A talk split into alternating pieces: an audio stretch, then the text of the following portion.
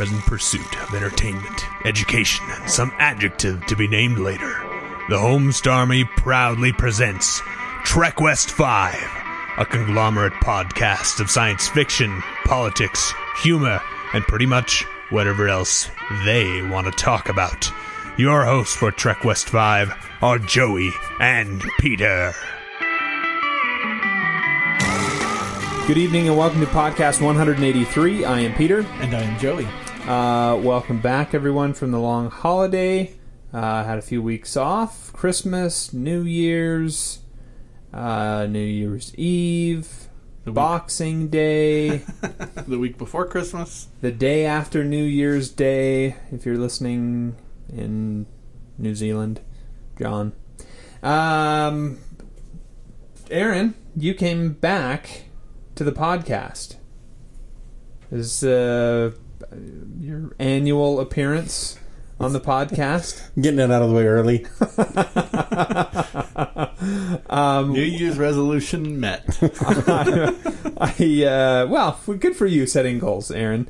Um, I asked Joey why, uh, because I was like, "What? Aaron's coming on?" And he was like, "Oh yeah, I asked him to do some Yeah, I- research." I, gave him a research assignment. Um, so we look forward to that, whatever it is. I'm completely oblivious to it. I have not been given forewarning. Um, so I hope none of it's false research. I was just supposed to hook you up.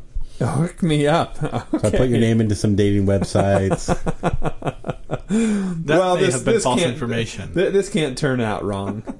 um, okay, well, uh, Joey, is there anything you wanted to talk about?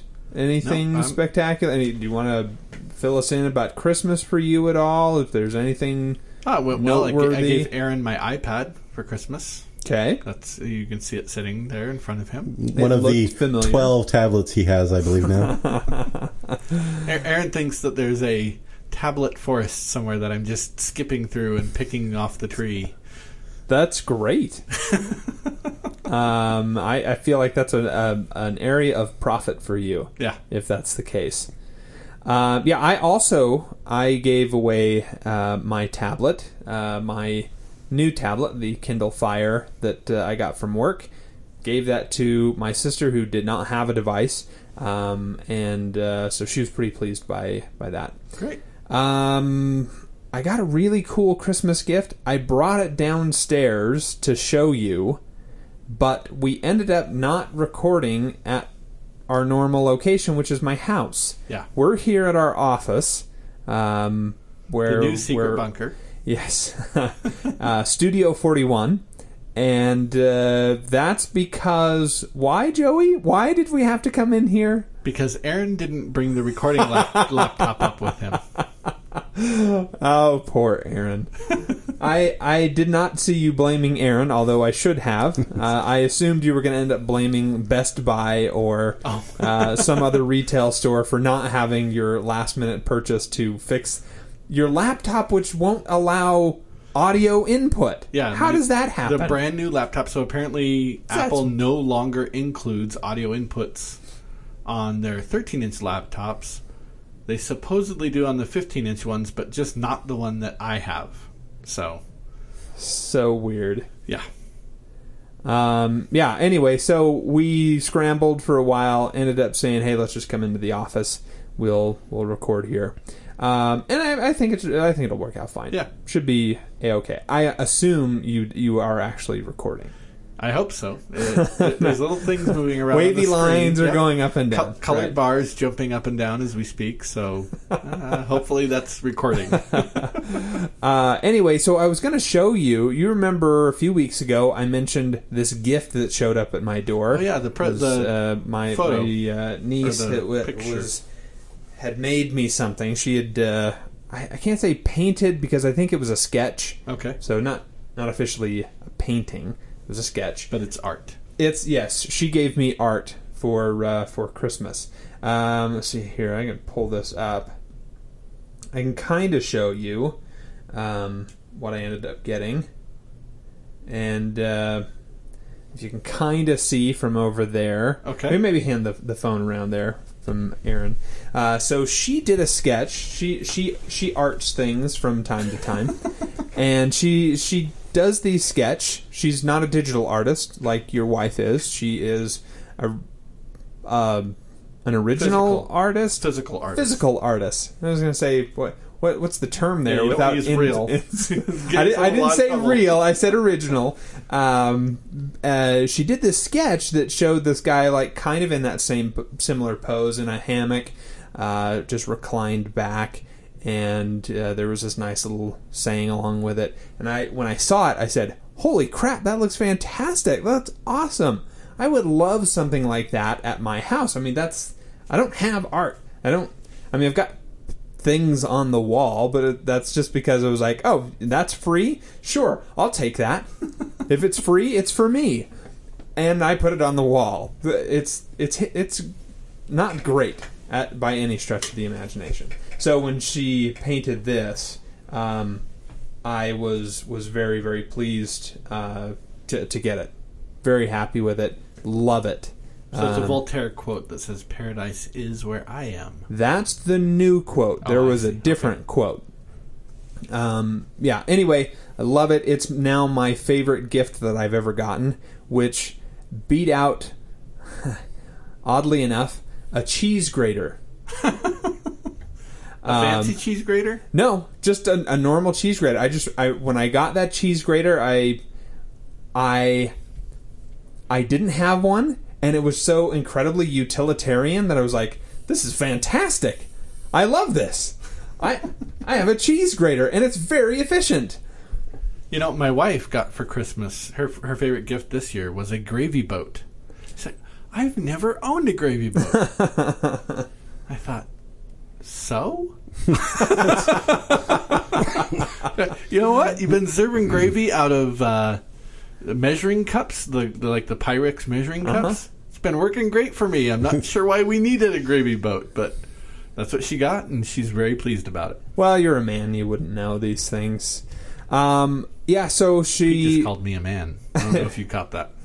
So it came in the mail. I knew it was going to be a paint a picture. I didn't know what it was. Very very happy with it. I like Um, the trees. I think she did an excellent job with the trees. The, whole- the whole thing, like it, that parchment she made. I mean, she got regular paper and then she stained treated it. Treated it somehow. Yeah, in some way to make it look That's old-ish. Uh, very very very happy with it. So. Um, I, that's the, that's a big highlight for me. Otherwise, I literally did nothing, nothing. Uh, I I sat around, I I laid around, I ate, and I played Diablo three, Nice. and it was fantastic. I went down to uh, Orderville and I did tech support for four different families while I was down there, and also had to respond to two different situations on call with work. So, uh, not quite the slacker's paradise that your holiday was, but I did all right. I did okay. Yeah. Well, we're all back now. All the holidays are over, so I guess drudgery and uh, pain for the next uh, 11 and a half months till we get to the good stuff again. I don't know. I, I I'm okay with going to work. I'm just fine with it. I'd rather be paid than have two weeks off. Um. Okay. So what's next? Do we have emails? Nah. Yes, we do. They're part of the top five. Let's do Facebook Find of the Week. Okay. Um, and I need to bring this up. I know what the award is, but I there's a couple of things on here that I want to reference. Um, so Facebook Find of the Week is going to go to Fishhead. Oh, surprise. Big surprise. I know. but uh, he had several different submissions. It was this one where this person had been keeping track of all of the different kills that various action heroes had been Okay. uh, accruing. Like the Clint Eastwood and Yeah, uh, Schwarzenegger. he he is high on the list. Arnold Schwarzenegger is the top. Totally believe that. I'm actually looking at You the are. winner right now. Here's the interesting thing. At least for me, I find it most interesting. Um, number one, Steven Seagal is as low as he is. Yeah. Because that man makes a lot of movies. Yeah, but I'm not always- saying they're great movies. He always movies. breaks elbows. Yeah, he, he cripples. cripples. Oh, what a great point! I didn't think about that. he cripples. You're right. Um, the other person I'm really surprised is on this list, Charlie Sheen. Okay. I I know he's been in a couple of. He was in Platoon. Yeah. Uh, he did Hot Shots. Part and Hot Shots Part Deux. Yes, which I, I Had a think kill those- counter. I think they probably you know that that counts, but still, I don't think he's done that many other movies where he's had to kill people. Yeah. At least I. I don't know. I'm know. surprised Chow Yun Fat is so high. I Well, he's bet- done a lot of yeah, I bet- Asian. Oh, okay. Yeah, yeah, he's not uh, purely uh, a Hollywood Okay. uh, actor traditionally. Um, some of the other ones I have no idea who they are, but uh, I see people like who was it? Um, Bruce Willis could go up. Christian Bale could go up. Who is? Why did I? Mark Wahlberg. I see him going up Yeah. as well. Um, if they do another Expendables movie, I suppose Schwarzenegger, Stallone, and Dolph Lundgren are, are going to spike again as well. They actually are work, working on a Yes. third. number Those are three. number three. Yep. Yeah. Okay. And uh, who was it that's going to be in it that I was so surprised when Bruce Willis? Oh, it was Harrison Ford. Really? Bruce Willis demanded a million dollars a day for four million dollars for four days of shooting, and they said, "No, we're, we're okay, thanks." And they went out and got uh, Harrison Ford. So I'm surprised that Harrison Ford would do this.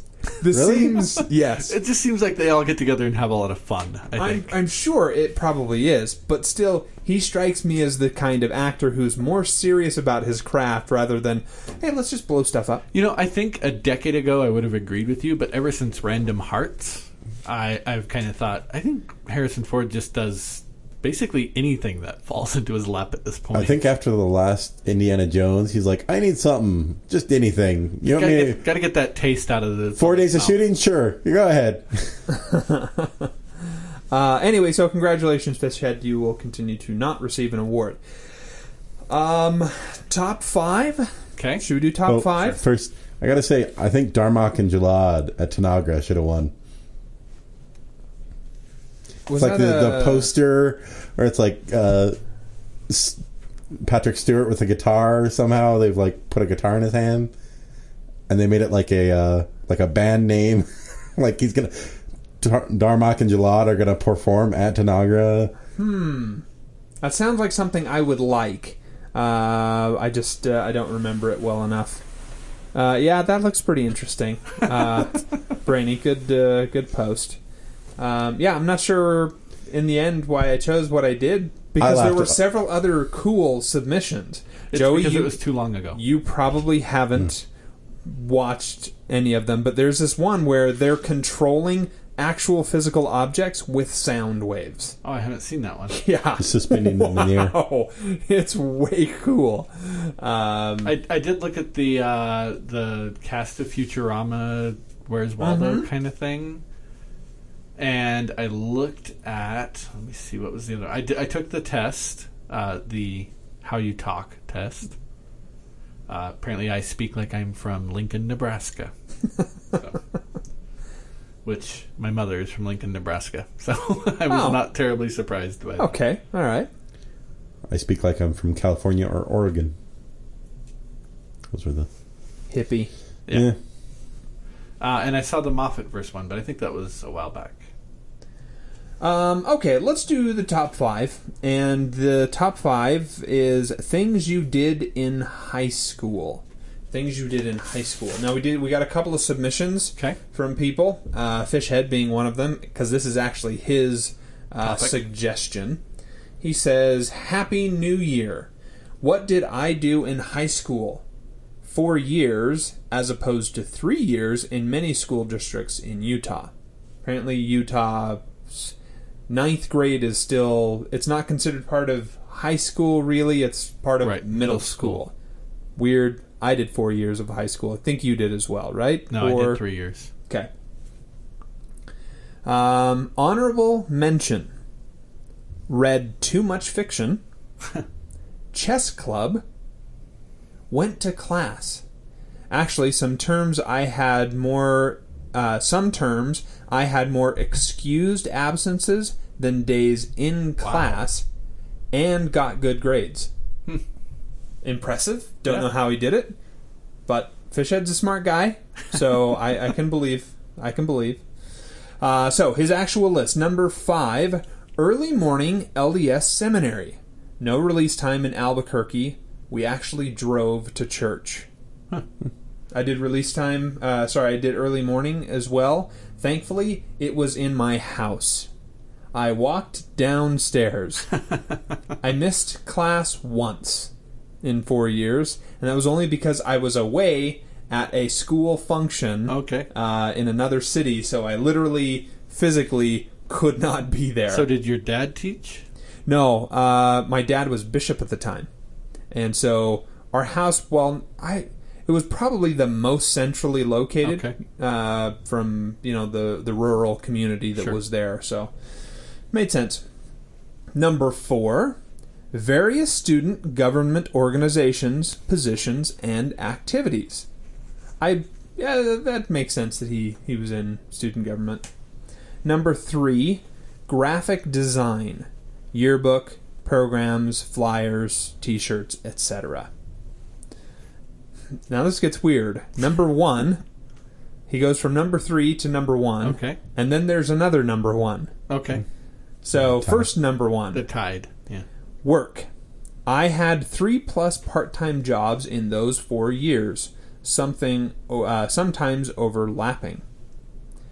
Number one speech and debate. Oh. That's interesting.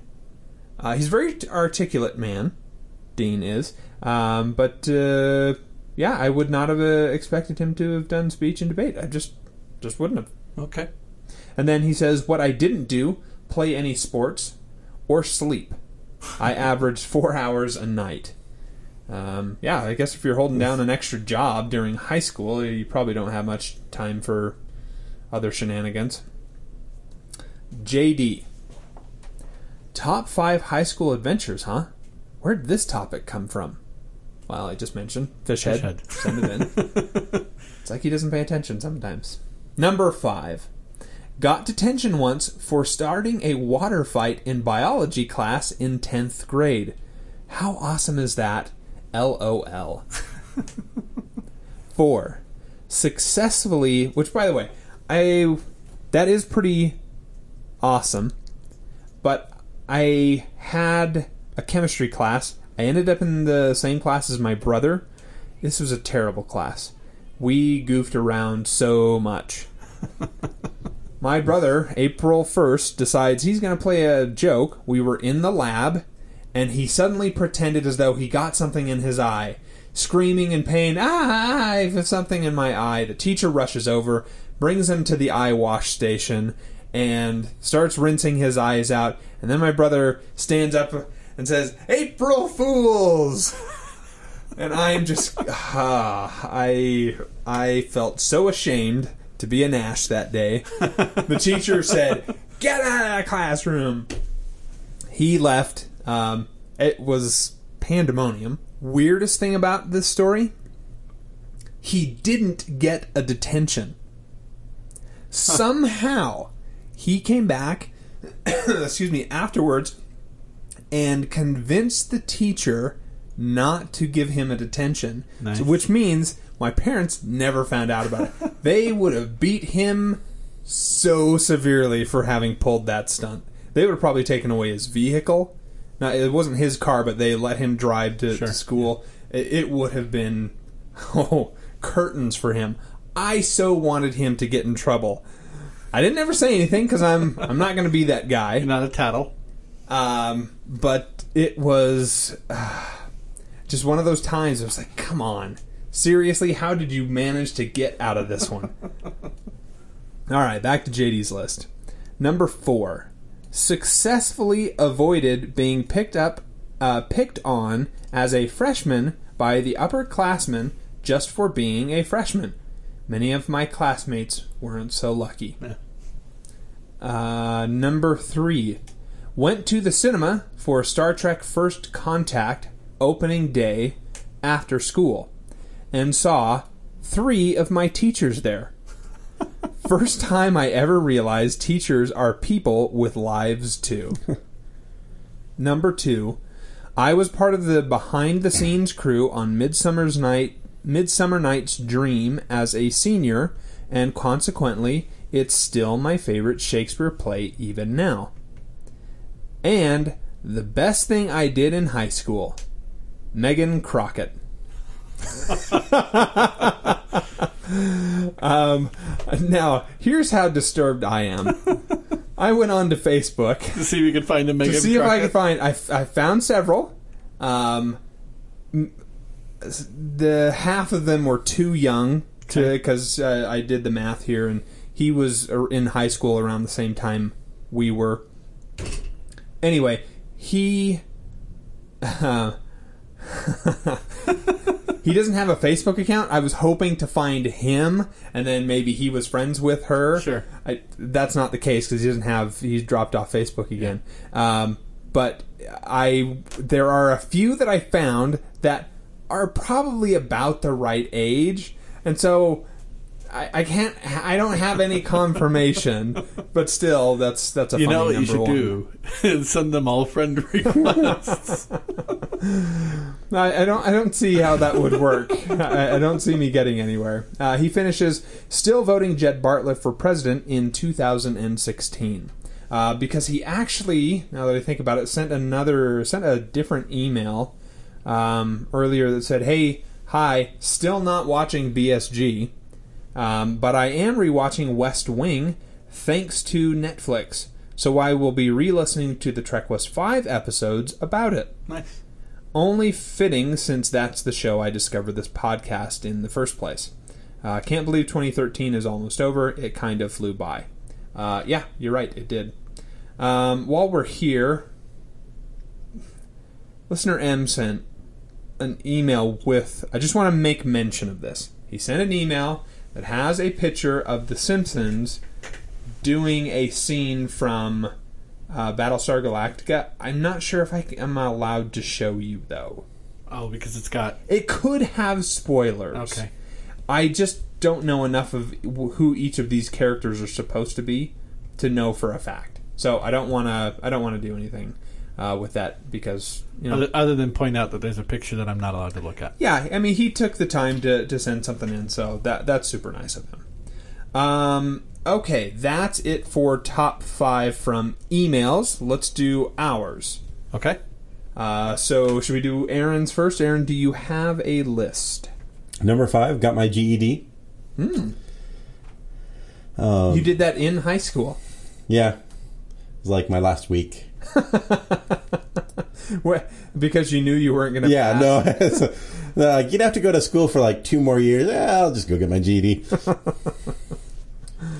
um, number four, I drove a lot of friends around for their dates, as I was one of the few who, who had a, a vehicle in high school. Um, number three, got fat. It's, uh, mostly because of uh, numbers one and two. Soda.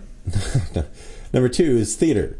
I was in theater, so I would go Oh, and he put on work for a part. I, I would go and work for a couple days. I, I would just stay at school for one or two days, and then I would go home and just eat as much as I could. Apparently, that has a an effect on your body, making it think it's going into you know you're starving, and so yeah, builds up nice fat pockets to yeah. Uh, and number one, I'm going to say professional theater because I actually worked at a Tuacahn down in St. George, um, big outdoor theater. I got paid, so I'm going to call it professional theater. It's professional. sure. I think it counts. Why You, not? you had to be a member of IATSE to work there, so. Uh, okay, good list. Thanks very much, Aaron. Uh, Joey. Okay, for me, my, I'm going to have an honorable mention, which is never lost a fist fight. In many of them, Never lost one. I was in a, on average about seven fist fights a year from sixth grade until graduation, or until I left high school. Good. until they all graduated. uh, number five is academic decathlon. Uh, I really enjoyed this. I was one of the better students at it, uh, and was all set to go to state competition and just clean up all the awards until number four happened. I was part of an underground student published newspaper. I remember this story. and uh, it was not very flattering to the school and to many of the administrators and teachers there. And as a result, I was kicked off of the academic decathlon team. Uh, number three is computer hacking. This is actually where I learned to program. And at the time, the way most people learn to program was the same way I learned it. You get online in the internet chat rooms, and they teach you how to program by saying, Well, here's this company's website, try to go break into it and that's that's where I learned the skills that I started computer programming. Uh, they still benefit me today as I can now understand how people are going to try and attack the sites that I that I create. Number two is audiovisual. Uh, we so we had a school produced news channel, and I was on the technical crew of that. Uh, one of the great benefits of that is that we had a, a closet that was decked out with all the AV equipment and it had all the monitors and stuff. And then on the opposite side of that closet wall was the actual classroom that had been the studio. And so we would hang out in that closet all day long. We would I remember for example, I remember being in that closet looking at the TV monitors when Waco went nuts. I mean, when all that stuff really hit the fan in Waco, Texas. Um, really enjoyed that uh, a lot of uh, technical skills again that, that I still apply in my life today. And uh, the number one thing I did in high school was technical theater. Never really wanted to be up on stage. Never wanted to be the actor or the performer in any way like that. But had a a great experience with a wonderful, wonderful man by the name of Russ Saxton, who I would consider probably the strongest positive influence on my life from birth until at least 25 years old. I'd say top five for me as well. Um, he, uh, the man, literally saved my life. I, I would have committed suicide. I would not be alive today if he had not found me and given me a purpose, something to drive to and to do with my life and try and be successful at. Unfortunately, as I went in and started to do that professionally, I realized this is going to destroy me as a person. I am I am not strong enough to survive in this environment. I'll be dead on the s- sidewalk somewhere with, of a coke overdose or something. it's just there, there's something about that environment. People just uh, the the morals are very loose. The the the way that the people behave and treat each other. I discovered "Oh, I can't do this professionally. I'm going to have to do something else and. Which uh, I'm curious, as I'm sure most of our listeners are, which Coke would it have been an overdose? Cocaine, Coca Cola, or like one of the Koch brothers? like, what, I'm I'm just curious which. It would have uh, been from uh, drinking cocaine laced Coca Cola with one of the Koch brothers. Well, that's that's what they do. Those Koch brothers. All right, good list. Good list. Uh, my honorable mention is class. Actual class. I enjoyed uh, being in class, learning stuff. There, I had several that I really enjoyed. Some that I did not, uh, and others I just got through. Number five is being a TA, a teacher's assistant. Uh, I got to do this a couple of years, and I got to TA for teachers that I actually liked and I respected, and it was a blast. I got to learn how uh, I was a TA for a small engines class. They didn't really need me to do anything, and I rarely like had to grade a paper because you know they're out in the shop Yeah. but occasionally I got to go out and use the blowtorch and cut down metal for scrap. and so, there, you know, uh, I, I remember fondly the, the day it was like, oh, well, we need to cut down this car. That this, this has just been sitting back here. It's rusting out. You know, let, Sure, let's just cut this down. so I got to blowtorch a car. How cool is that? That is pretty cool. Um, anyway, TA. Uh, because you you got to d- be at school legal and not have to do anything Yep. really. Number four is um, I'm gonna lump is agricultural activities. So I was I took several ag classes. Uh, we we planted crops, we harvested crops, we had all sorts of uh, projects in the classroom. Um, I did. I raised pigs for county fair because of ag. I was in parliamentary procedure for ag. I did so many things re- related to this. It was a huge part of my high school, and I loved it. That teacher was the best teacher I've ever had. Uh, number two, uh, no, sorry, number three is I grew a goatee. Junior year, I had a goatee. I had enough testosterone to make the, the goatee actually grow on my chin, and I had one. Uh, not everybody else did. It's pretty Yeah. manly. Yeah. Pretty manly. And and that tradition continues even today. Yes, it does.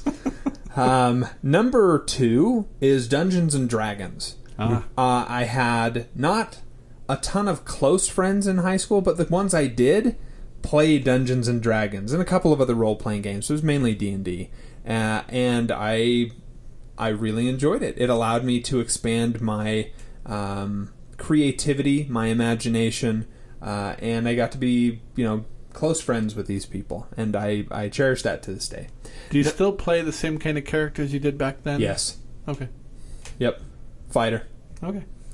Um, number one is sports. Uh, I loved playing sports, football, uh, mainly soccer. I did track as well. Um, the athletic competition, I it was just loads and loads of fun.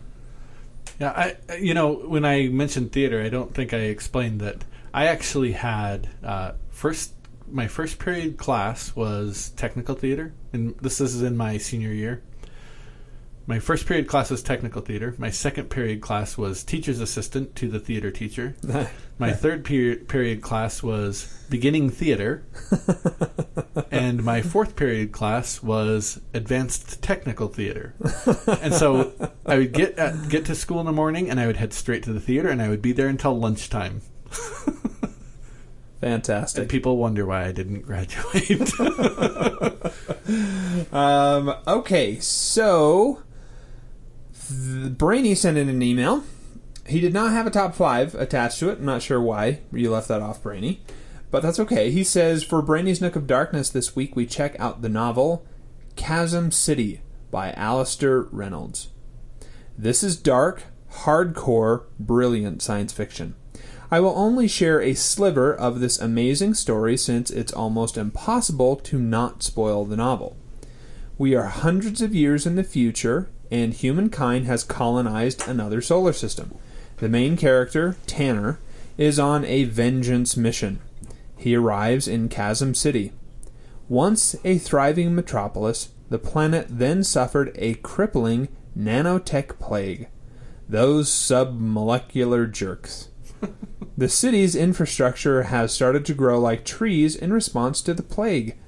Tanner is then infected with a different virus, a religious one.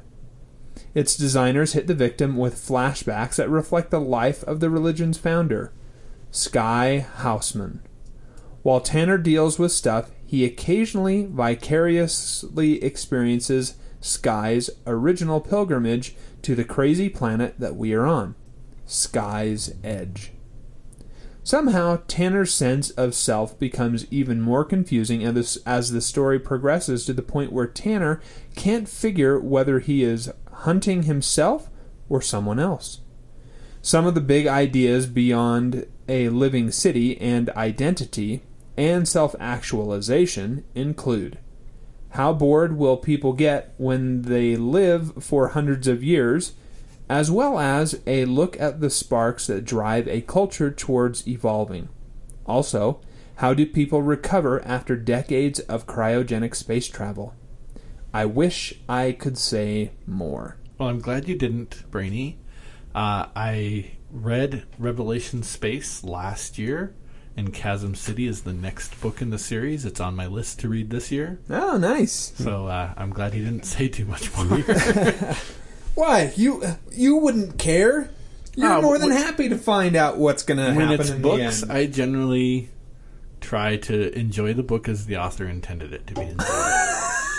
He, he likes to he likes to personally skip to the end. He doesn't like other people. No. to do it for me. No, that's all. That's only Encyclopedia Brown. Those are the only books where I ever skip to the end. And I just go Uh, read the, I, the I- end. I, might mention another series, Harry Potter. I, I didn't skip to the end on Harry Potter. Oh, you you wanted me to tell you Yes, what I did. was That's what true. was Yeah. going to end. because I didn't We want to had read many it myself. conversations about this. Um, and I think I swear you've said on this podcast, yeah, I just skip to the end just to see what's going to happen, and then I read the rest of the book to to see how it all Anything where happened. it's anxiety, tension, yes, I do. Uh, but these are I wouldn't call these anxiety books. The interesting thing about Alastair Reynolds is he's actually he's a PhD. He works for the European Space Agency. So the you know there's so this isn't his day job. No, and and, the, the a lot of the elements in there are theoretically sound, which you normally don't expect from science fiction. Sure, I think that's I think that's one of the core things of science fiction is it's not based in reality. This could literally, you know, this probably doesn't exist, which I think is a better form of science fiction because that means, hey, let's think up some crazy wacko stuff, and then let's invent it. Okay. That's how. That's what I think. Yeah, there's That's- actually that's just my opinion. There's actually two divisions that, classically speaking, within the science fiction. There's hard science fiction, and then there's soft science fiction. And hard science fiction is. yeah. Re- replace science fiction with porn there, Yep, yep. and then No, that I- statement I, still knew why works. you were giggling.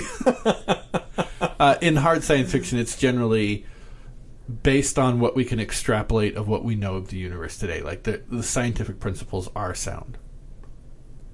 Okay. Uh, Joey's Culture Corner. Please tell me that you're going to review uh, the first book. No, I, I was actually thinking to myself as, as soon as you said what he was doing, I was like, oh, I wish I would have known that. I would have prepared to come and talk about Revelation Space. But uh, it's been about six months since I read it. I don't feel like I could do it justice. Maybe next week I can cover. it. Wow, six months and you you don't remember it well enough? I'm surprised. I'm genuinely surprised at that. I just don't feel I could do it justice. Like I could probably recount the plot, but I couldn't tell you the things. I couldn't give the what I like to give as far as Joey's culture corner goes. Okay, Couldn't give it the in-depth treatment I feel it deserves. Uh, what I'm actually going to do is The Hobbit: The Desolation of Smog, All right. Uh, or movie. Smaug, as as they want me to say it. Apparently, I refuse. It is Smog. uh, went to see this with my wife and uh, one of my one of my buddies. Did you come with us? I can't remember. Okay, you stayed home and watched the kids. Uh, really enjoyed this. Um, I, the thing I'm enjoying about it is there's a lot of.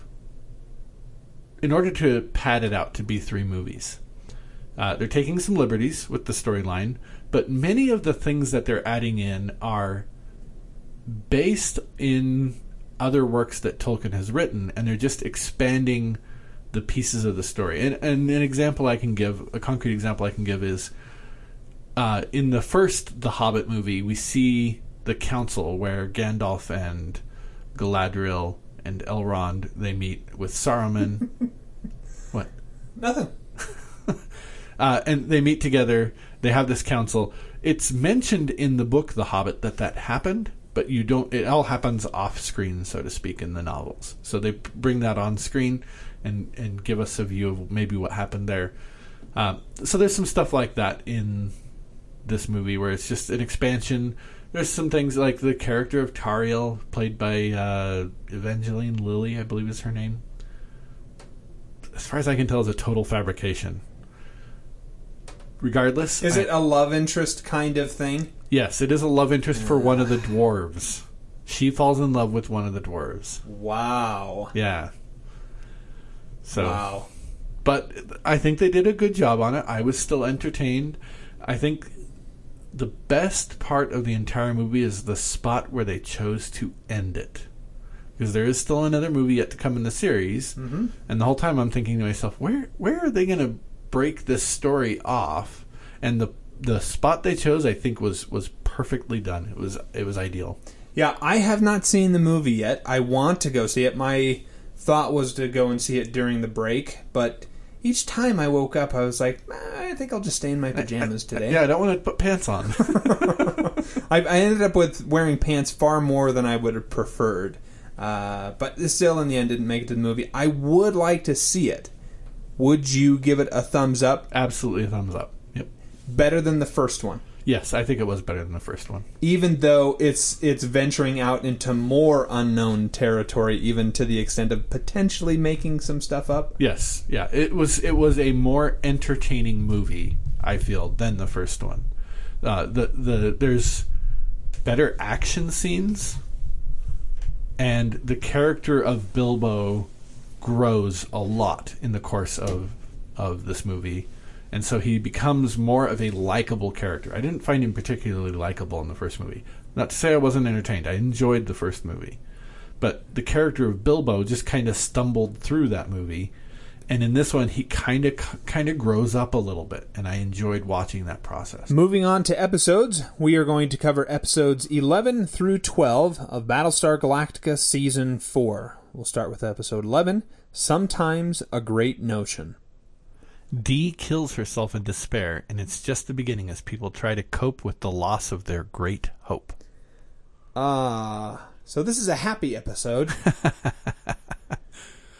um, You know what's funny is I actually enjoyed these two episodes. I think more than anything we've seen since Starbuck came back. okay. They're not necessarily the best episodes, but I enjoyed them more than normal. The, the episode starts off with reintroducing us to Dee. We haven't seen her in a while, uh, and I thought it was a good point. What has Dee been doing? She's she's kind of been off screen for a bit. Went back to her uh, her normal role, I would assume. Yeah. We've seen her there on on the bridge. Suicide risk? Um, and everyone is everyone's in total shock. Yeah. uh, just so everything was hinging upon finding this planet which let's let's give credit where credit's due. They found earth. No one's focusing in on that. They hit their target. It it's a shame that their target is has been you know nuked uh, and there's no free, there's no way that they can stay there as the they're you know showing people around the planet Yeah. it's like oh yeah the, don't drink the water or eat anything whatever you do um, uh, they have uh, and turns out it was according to their best estimate it was nuked 2000 years ago Yeah, so this actually comes into the reason Aaron is here tonight. okay The question I had for him to go research, as the intern is supposed to do, is how long does it actually take a planet to recover, or an area to recover from nuclear disaster? Uh, the reason I, the thing that prompted me to ask this was people are living in Nagasaki again. So obviously it's not, you know, I was like, in my mind, I was like, okay, it can't be thousands of years because there was an atomic bomb that went off there and, and it's only like 70 years later and people are rehabiting the area. my my first in my first guess might be is it the same like level or type of bomb because there's there's certainly levels of, of nuclear Sure. nuclear weapons that we have nowadays um, So I say we hand it over to the Yeah. intern at this point to present the results of his research. Okay, so the amount of time it takes for radiation to, to die down depends upon the amount of material that was used to create the reaction and what material was used. Uh, some some of them have a very long uh, Half life. half life, like several thousand years. So th- that'd you know take hundreds of thousands of years before it's livable again. Um, from what I could find, Hiroshima, the air was basically radiation free. After several months, they went and they checked it, and they couldn't find any in the air. It was five to ten years before stuff started growing again Okay. that didn't have a lot of radiation in it. Um, but Chernobyl, they say it'll take another probably about another 400 years before people can go there, just because there's so much um, material that went up into the air and then went to the ground and water, and it's it's still kind of just sitting there. Um, so they, they say, like, uh, you know, we have nukes that are a varying degree of, of yield. Um, but from from the what it looked like in the town, it was more like what was used in like a Hiroshima, those those towns where it was just we want to destroy the city and take out a bunch of people. If you use a lot of those, it could be you know ten to two hundred years before it died down enough. But if you had a nuke hit a nuclear um, power plant, what I could find, the result it would, Compounding it.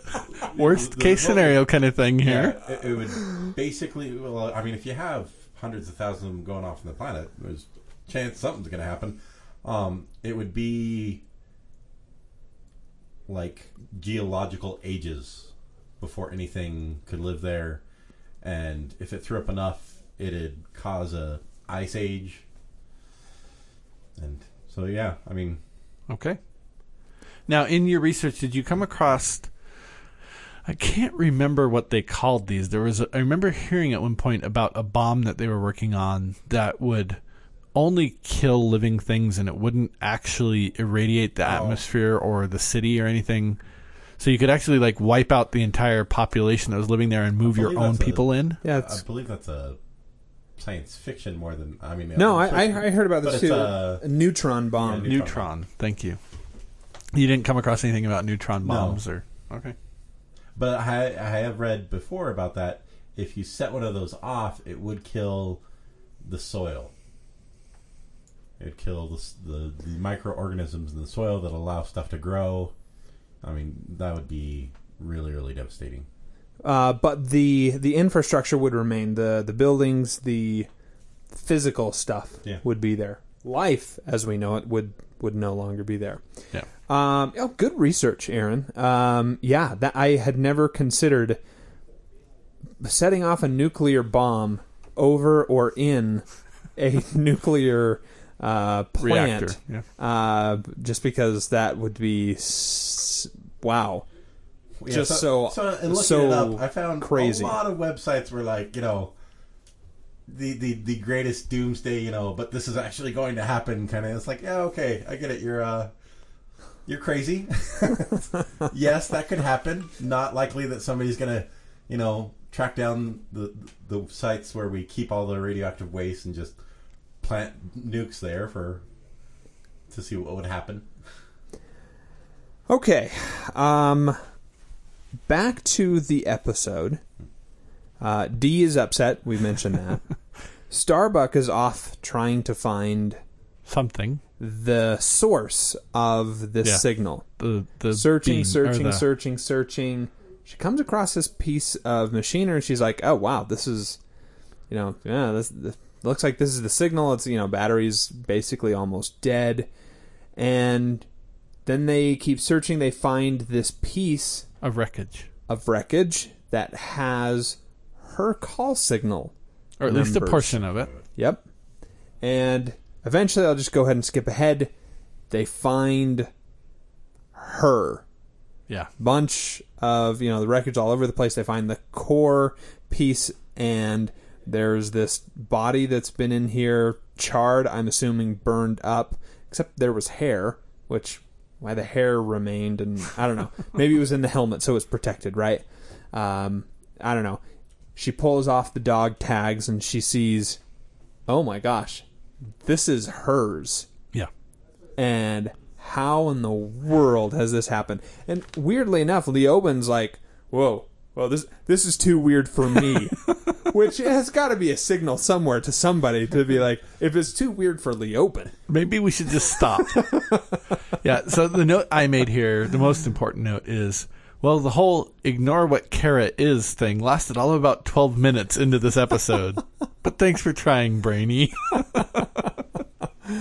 Um, so also they find the remains of centurions and what look like humans, but they test, which now they have a magical test, um, and Well, determine are The Cylons have a Cylons. test.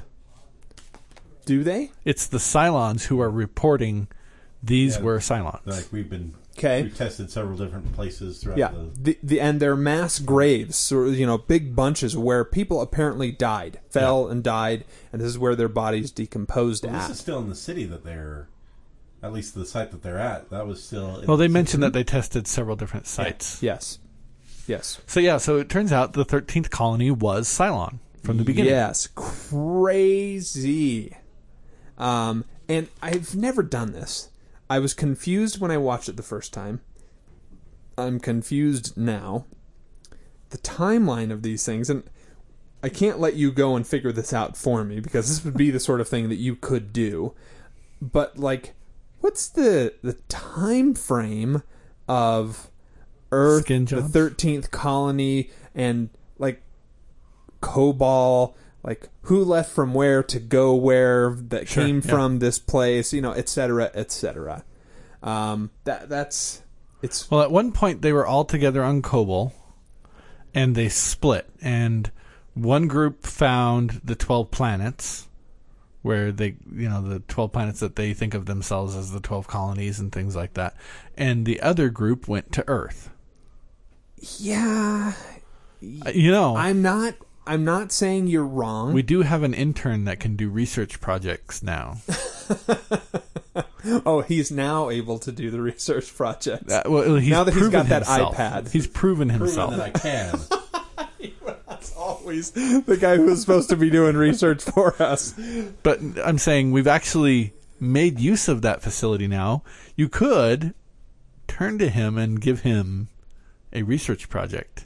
And then that also brings him back on the podcast. We'll see. We'll see. um, okay, so uh, flashback for Tyrol. Weirdly touches this blackened uh, shadow on the wall, and he, when he does, gets this flashback of Yeah. him living back when this happened. And it turns out, weirdly enough, where maybe he's just projecting this because he's a Cylon, right? This was him. Yeah. This was his shadow. Well, I, th- I think he's cast. just he's reliving one of his memories. Could be. Could be. And the I I can't this has got to be all so totally new for Tyrol. I mean, because he's just realizing he's a Cylon, but he has no real history or memory. This is history for Right. him. Yeah. This is something he can say, "Oh, okay, I came from somewhere. yeah, yeah, Not just, oh, hey, how did I end up where I did? You know what? You know, because he had parents. Were his parents Cylons? did his parents adopt him? He had siblings, I think. Was he just swapped as a child? yeah. How did that whole thing come to be? Good question. I I don't know. Um. Okay. My next comment Does here. One of them ask that. Not in yet. this in this set so. of episodes? I maybe I don't remember. It might be in the next episode, but one of one of the the the, the guy that's with uh, Kara Thrace. Gaeta, Is that his name? Okay. the uh, guy with the prosthetic leg, No, Leoben, the, the Cylon. Cylon. the one that was on the planet with her. Yeah, Leo, but he's a Cylon. Not the the first planet she was on. He was the freedom fighter. Oh, her husband Yeah. Anders. Anders is not in these two episodes that I can remember. I want to say it was him. Somebody asked, like, how did we get here from there? Like four thousand years or two thousand years. That's a lot of time. Mm-hmm. Where where did all those memories go? Okay, my next comment don't spin, just tell them the truth. Which is my comment for whatever's happening in the show. They're like, oh, how are we going to. Well, that's actually that was Dee's. When That, Dee that said was that. her summation Yeah, yeah. of, you know, hey, Yeah, just because my note is truth. Dee has a novel idea. Don't spin, just tell the truth. yeah, yeah, yeah, because that's right. She uh, meets up with um, Apollo there in the old CAG room, Yeah.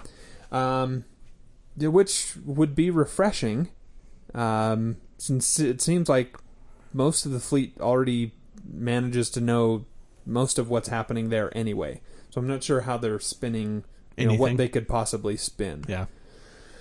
Uh, let's see. Th- th- there's there's a couple things I, want, I just want to jump back if we can before we get too far down this path. Uh, the first thing is I thought it was really interesting that the Kara and Leoben scenes on the planet use a different filter on the camera than any of the other scenes.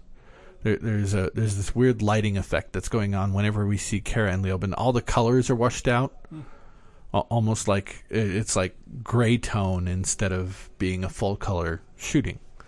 Uh, I don't know what we're supposed to get from that. I don't know if it was just to manipulate the viewer on a subtle level, but I honestly Show did not how notice. surreal this moment is. yeah, I, I don't know. It- it- I just thought it was interesting. Um, second thing is, Athena is free. She's out of the brig. She's wandering around on the surface. When was she in the brig? Just an episode ago, after she shot the number six, and Adama locked her up. Oh, I thought she was forgiven of that again. I, I don't remember seeing that. That's all I was saying. Is I don't remember actually having on screen. I mean, come on. If if uh, if uh, Adama can forgive Facehole, you know, for for shoot or uh, not Facehole, uh, um, Yeah, no, No? Sorry, I'm talking about Callie. If he can forgive Oh. Callie for shooting Facehole, um, then why can't he forgive? I don't Athena have a problem with it. I just thought I don't remember seeing her released or any discussion of why she was released or anything. It just kind of like they just expected that the audience would forget that. Yeah, last time we saw Athena, she was in the brig. Everyone's forgiven. That's the point of this show, Joey. Okay. Let's forgive everyone. No matter how many people you kill, let's forgive you. the the third point I wanted to raise is I just it found I found it very bizarre that as they're excavating these graves, suddenly everyone's an archaeologist. Like they just have just random characters down there brushing away at the in the mass grave pit. Um, I'm curious. Not that I don't mind, you know, pointing out plot holes. I'm just curious what uh, what makes you um, think that that they are experts. Well, think about it. They they all realized that they had to have more than one job. I mean, the, the colonists. There's not a lot of them left, so they all took up My night my, archaeology. my night job as an archaeologist. I just thought it was weird that they didn't go get any. Uh, didn't they didn't seem to go get anyone who was a professional scientist. Other than Baltar, Baltar, yeah. I don't He- think they guess have he any, there. do they? I don't know. So they didn't get anyone who's a professional scientist, right? Isn't Baltar just professionally crazy? I believe he actually was a scientist. but yes, he is pretty crazy. That that's mainly what I want. I just wanted to throw those things out there as things from this the, up to this point in the story that kind of caught my attention or bugged me a little bit. Okay. Um, Roslin decides to burn The Her book, book. of Pythia. uh, because she's just so upset. How could I have been betrayed in this way? I hate the world. I hate these prophecies. They brought me nothing but pain. It's a very disturbing way to burn a book, by the way. One page at a time. Yeah. And to sit there and watch each page burn before you turn the next page into the She's fire. really pissed. Yeah. she it, it, it's sad but i mean she had no guarantee that everything was going to be perfect that life was going to turn out super great um i her expectation here is the problem uh it, it it's unfair of you know the book to be blamed Yeah. for this thing. She projected whatever she wanted to onto this. You know, that this is going to be this, you know, the dying leader leads them um, to Earth. Well, sorry. You did that. Great. Well it done. did. That's true. But there's nothing in the scrolls that said, and everything's going to be wonderful and The lush, end. and no one's going to bother you ever again. I mean, you're on a spaceship without smoke detectors. How great can things end up? That's a good point, Aaron. I guess the, the parts per million aren't enough to, to trigger because there You have see- to be. You see a bit of smoke in that room as she's burning that book. She disabled them. She's going to face fines from the uh, FCC. What's the air traffic? Uh, FAA. the FAA, not the FCC. There's not the. I don't know. She's going to face fines from the federal government. You know, I I can't remember what it was in the episode that caused me to make this note, but right after the burning of the Book of Pythia, I have the line, "Disposing of your own corpse." Talk about being a neat freak. yeah, who was that? This is Kara. This is Starbuck. Oh, right, right, right. Okay, because she she's burned her. destroying. the- Yeah, I mean, this, this is something we haven't delved into yet. Let's do it now. This is Kara Thrace right there. Yes, That that all signs point to that being her Viper. All signs kind of point to it being her. I mean, even when you pull back the helmet, the little bit that we saw, I saw blonde hair. yep. The the thing, The ta- on- on dog neck. tags. everything kind of makes it look that way. She's destroying the evidence because this, I think, points to she's a Cylon. Okay, Because who else in this series has got a second body but Cylons? And I think in her mind, if no one finds out about this, I'll be fine. okay. No one needs to know about this. Leoben, he's cl- he's free, he's wigged out. Yeah. He can't handle this. Well, and I she tells him that prophecy, anything. right? and that freaks him out really bad. Yes, yeah, good point. So I think that this is oddly enough right in character with Starbuck. Hide it. Don't let anybody know how potentially screwed up I still am. Yeah, I'm glad you remembered what that note was because I just remember thinking how how weird of an experience that would be, knowing that it's your body, you're destroying the evidence, and the whole time you're going, "What am I? If that's my body, what am I?"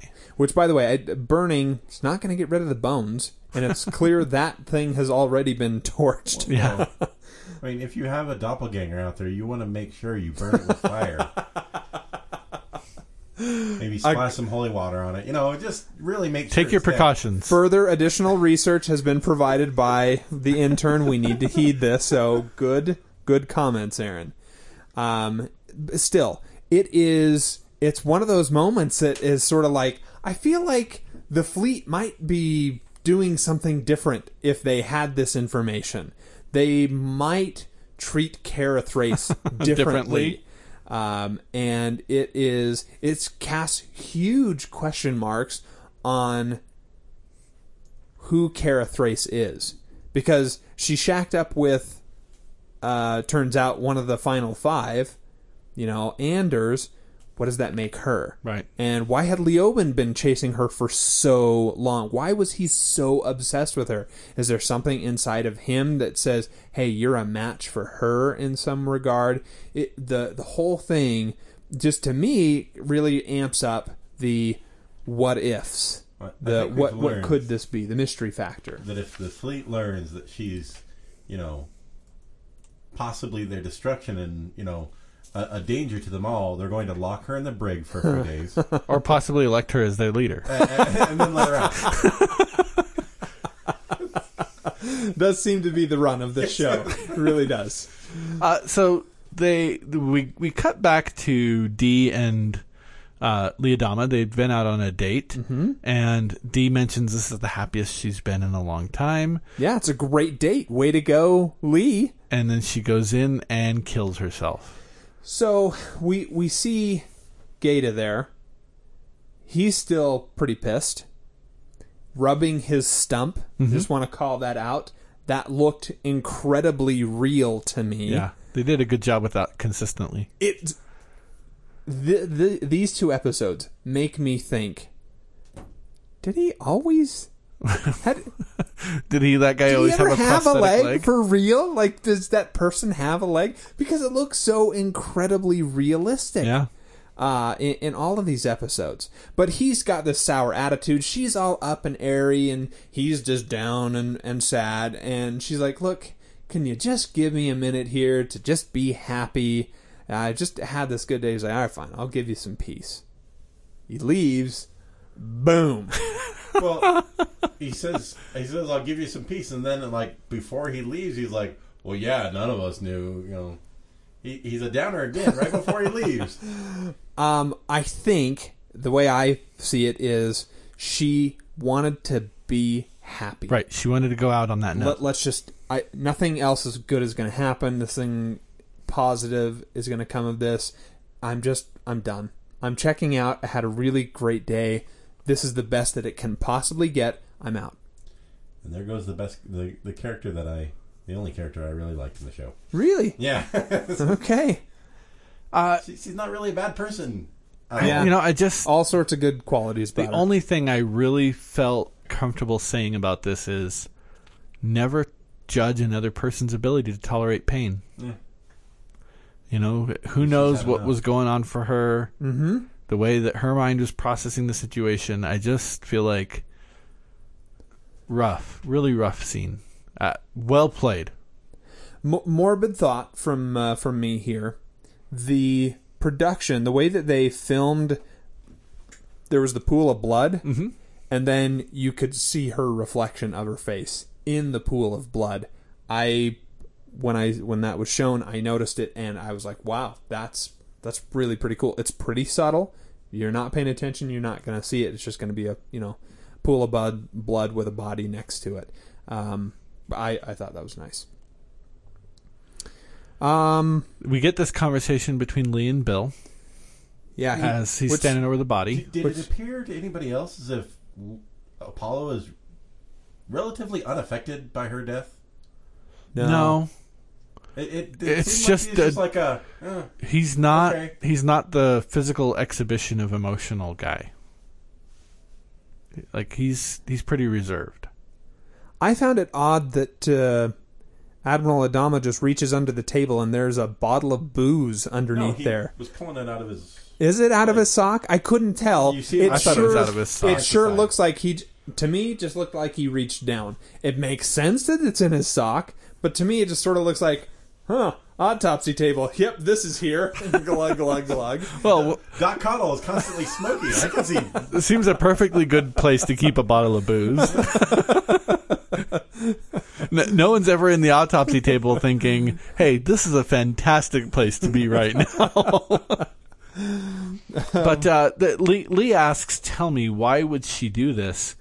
And Bill's response is, "I don't fracking know." And, and I wish I mm-hmm. could do it justice because the way Edward James Olmos delivers that line really stood out for me because there's just this this emotional inflection in there that was so real and so so believable. I I just I was really really hooked by that. I I found it a perfect delivery of kind of a weird awkward short line. He just he nails it and made me feel what that character was feeling. yeah, sorrow, sadness, exhaustion comes through in just that. Uh, I also enjoyed the the next phrase after Lee uh, leaves the room. He says, "I let you down. I let everybody, Everybody down." Um, he really feels this to the very core of him, um, to the extent that I, I think uh, is more of a, a better daughter uh, that he could have never had than you know, Starbuck. Starbuck ever could possibly be. But that's she's a great person. She's a great character. Sure. So Bill goes off, and and my note at the time was Bill goes to kill Tigh. Yeah, I thought I thought this was anger. Suicide by Tigh- Cylon is what I had. Well, th- it- that's I got there, but the initial thought was this is anger. He's going to go kill the one person he can blame right now in this moment. Did you notice the hallways? Yes, then that's what that was. What I was so Fighting Despondent, dejected, Yeah. all military protocol gone. We've given up. Yep. Ju- Well, so the a note I have is Bill goes to kill Tigh, walking blindly through the despondent and chaotic dregs of what has become the last of the human race. Yeah, yeah. It was it was just so perfectly. It, he's blind to it. He is not seeing anything right now. He's on this beeline to Tigh's room. Yeah, where they have a great heart to heart conversation. And Yes. it's just it's wow. The it's a wow he scene. Grabs Tigh's gun. Yes, that's when I said, "Oh, correction! Bill wants Tigh to kill him. Suicide by Cylon." Uh, the scene with uh, Apollo where he er- erases the the the number 1 in 39,651 Yeah. uh, as as Dualla is now dead. Um, and then I wrote I don't understand what I wrote here again. Selfing out to find someplace else. Could you make sense Selling of that? out, starting out. S E L F I N G. It could potentially be um, S E L T, Selting out. Those are the letters that I have before me. I have no idea what I have what no I've idea what that is either. I've got nothing. Uh, quote though, we will find a new home. Yeah. As oddly enough, Tigh is the voice of reason in that heart to heart, and Adama comes to himself. Appar- He's gotten it out of his system. He apparently didn't have a boxing ring that he could go in and beat somebody to death with, um, or near to death.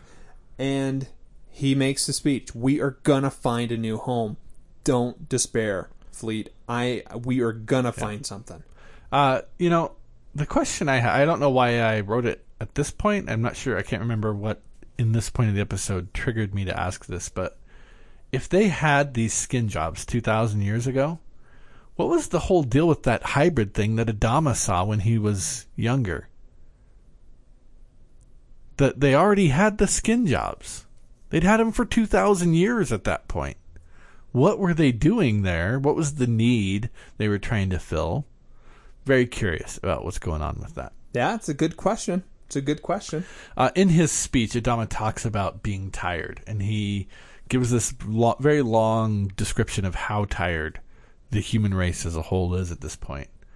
And, or is it is it during his speech, or is it when he's talking to Roslin? I can't remember, but he's talking about. He tells this story about the foxes, the fox and the hounds, and how his dad would take him out fox hunting, and the hounds would would tree the fox. Uh, so he's, he's telling this story to Tigh about how his dad took him out th- with the foxes because he talks about how the foxes would swim out into the river and sometimes some of them would just give up halfway across and just let the let the water carry them out to the sea. Uh I just I you know I I know that feeling. I've been there in my life. I I knew and I understood and appreciated exactly what he was talking about. Also, very different version of the Fox and the Hound than the Disney one. yes, I suppose that's true, as it's real life, Yeah. not a cartoon. Well, I'm just saying, you know, Disney once again screwed it up. I don't know. I've seen pictures uh, on the internet with uh, foxes and hounds playing playing together. Um, yes, and that is in Tigh's mind Yeah.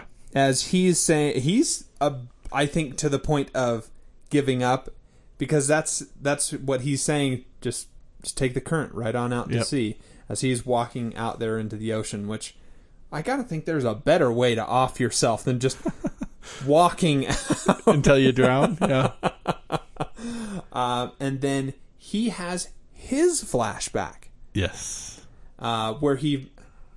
I'm not sure how he managed to, but he, I'm assuming, reached down and managed to feel this thing, this metal door, this safety deposit box door. I'm assuming that's the best I could come up with. Yeah. That looked like, um, and he's like, "Oh, what's this?" And then you know triggers the flashback of the explosion right after, and you know they're still alive. He's trying to unbury his wife. And it's Ellen. It's Ellen.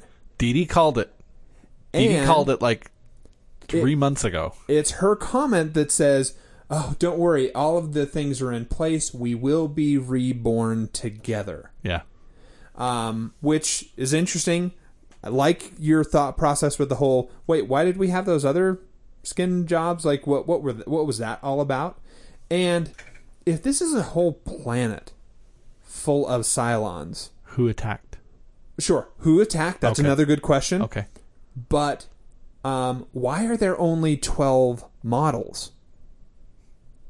I see your Because point. in the flashbacks, we see other people yeah. that I don't recognize. So And there this was is supposed to be a the Cylon elite. From this, what I got was that there wasn't an attack by the outside. This is their civilization imploded, and you had these twelve be like, "Hey, let's make a resurrection ship and get the crap out of here because things are falling apart." I, I don't, I don't, I don't think there's enough information here to make that jump. I see where you, how your that- your thought process It's is. the societal it's elite. A plausible. I just don't buy that. Like that. their council or something, maybe. Yeah. Okay. Um, anyway, apparently they're whatever it is, they're part of it, Yeah. um, and they're going to manage to survive. Big question for me. That that's something I'd like to know. Okay. That's the last of my notes. I don't know if Okay. Do we have any listener else. comments? We do just the one uh, from Brainy, and uh, he says, "Sometimes you find an M class planet. Sometimes you find an irradiated, uh, an irradi- Sometimes an irradiated planet finds you. I am conflicted to assess this episode. On one hand, the Galactica's graffiti wall that says "Frack Earth" Yeah. is one of my favorite moments of the series. I was originally watching this episode with a great friend, and we still can text each other the words Frack Earth with a well received nostalgic dose of levity. Most of the other parts are really quite a bummer. Let's just drop in on three of the main scenes in real time Leoben and Starbuck. Hey, I am totally sorry about enslaving you in a birthing farm, and also for the second time I incarcerated you and forced you through torture to love me. And of course, I'm sorry about your fake baby. You see, I'm the spiritual Cylon, and I did all these things because obviously I was enacting God's plan for you. So that's why we are going on this insane existential hunt. Because I'm the religious robot. But I don't have enough faith to explore the divine intervention afoot when with your burnt corpse. So I will just run away in the style of Lionel Hutz. Leaders are supposed to be examples. Hi, my name's Roslin. Religion is stupid, but I'll use it for political gain. Then I'll embrace it. Then I'll abandon it again when I don't want uh, when I don't get what I want. I will burn my book. I will let the fleet down, and uh, when they need lifted up because I'm sad. Wah. And Adama throws a new wrinkle in the standoff trope with Saul by holding his own gun to his own head. I really wish he wouldn't have broken down so much. It does not make the character real to me, just whiny. At least he picks himself up in the end. Finally, I can't decide whether Dee's death was a consequence of the other character's plight. I appreciate how there's a real cost to the fleet's actions, but I am also peeved that we lose the show's hottest chick. And did Saul mutter something at the end there? Sci Fi 7, TV 4, Music 6. Um, yeah, I uh, just want to call back. I mentioned, I think, way at the very beginning, a lot of people are going to die. a lot of people are going to die in this series. Yeah. Uh, I also noticed the frack Earth graffiti. By the way, I thought that was fantastic. Yeah. Uh, it's one of the things he walks past is the lady spray painting it. Okay. Okay, Pete, science fiction rating. I am going to give this a 6.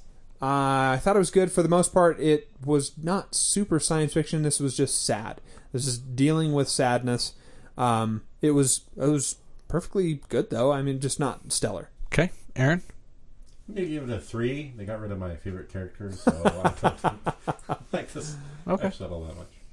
Uh, I give this a seven on science fiction. I thought the getting s- this idea that the other Cylons, the you know the final four, final five, that they act, getting to see some of their backstory or their life before they became embedded within the colonies. Mm-hmm. I really enjoyed that. Uh, interesting to me as I was thinking it through is like, wait, so Tyrol in his flashback when the bomb goes off is the same relative age to Tigh as they are now. Yeah. Very interesting little plot point. Uh, for television, uh, I am going to give this a seven. Okay. I I actually really liked it. It was sad. It but you know there was that lift up at the end there with, with Adama. Hey, we're gonna get through this. Okay, we all get sad. That's fine. It's tough. Um, then with Dualla dying, that's that's gutsy to kill. Uh, really, what I would imagine is probably a pretty favorite character around Yeah. there. Everybody would probably like her. She's never done anything that we think, oh, that's dumb. You know, she's been a very even keeled Well, person. did marry Apollo. Okay, Aaron, television. I'll give it a four. I, I- I also didn't like it as much, but uh, it did show us that archaeology can be done by average people. Good point. I actually gave this one an eight. As I mentioned earlier, I don't necessarily think it was better television, but it was more enjoyable somehow. Uh, and and one of the strong points of the episode for me, and this is just my grim and morbid sense of of entertainment, was Dee's suicide and the way she was completely happy, put that gun up against her head, singing a little tune, and pulled the trigger. I, I giggled about that for probably three or four minutes. I just thought that was hilarious way to send that character off. Yeah, yeah, that seems wrong. That seems wrong. Uh, but uh, in the end, I really ended up enjoying this episode. Gave it an eight. Moving on to our next episode, a disquiet follows my soul. Zarek and Gaeta quietly lead a rebellion against the Roslin Adama administration.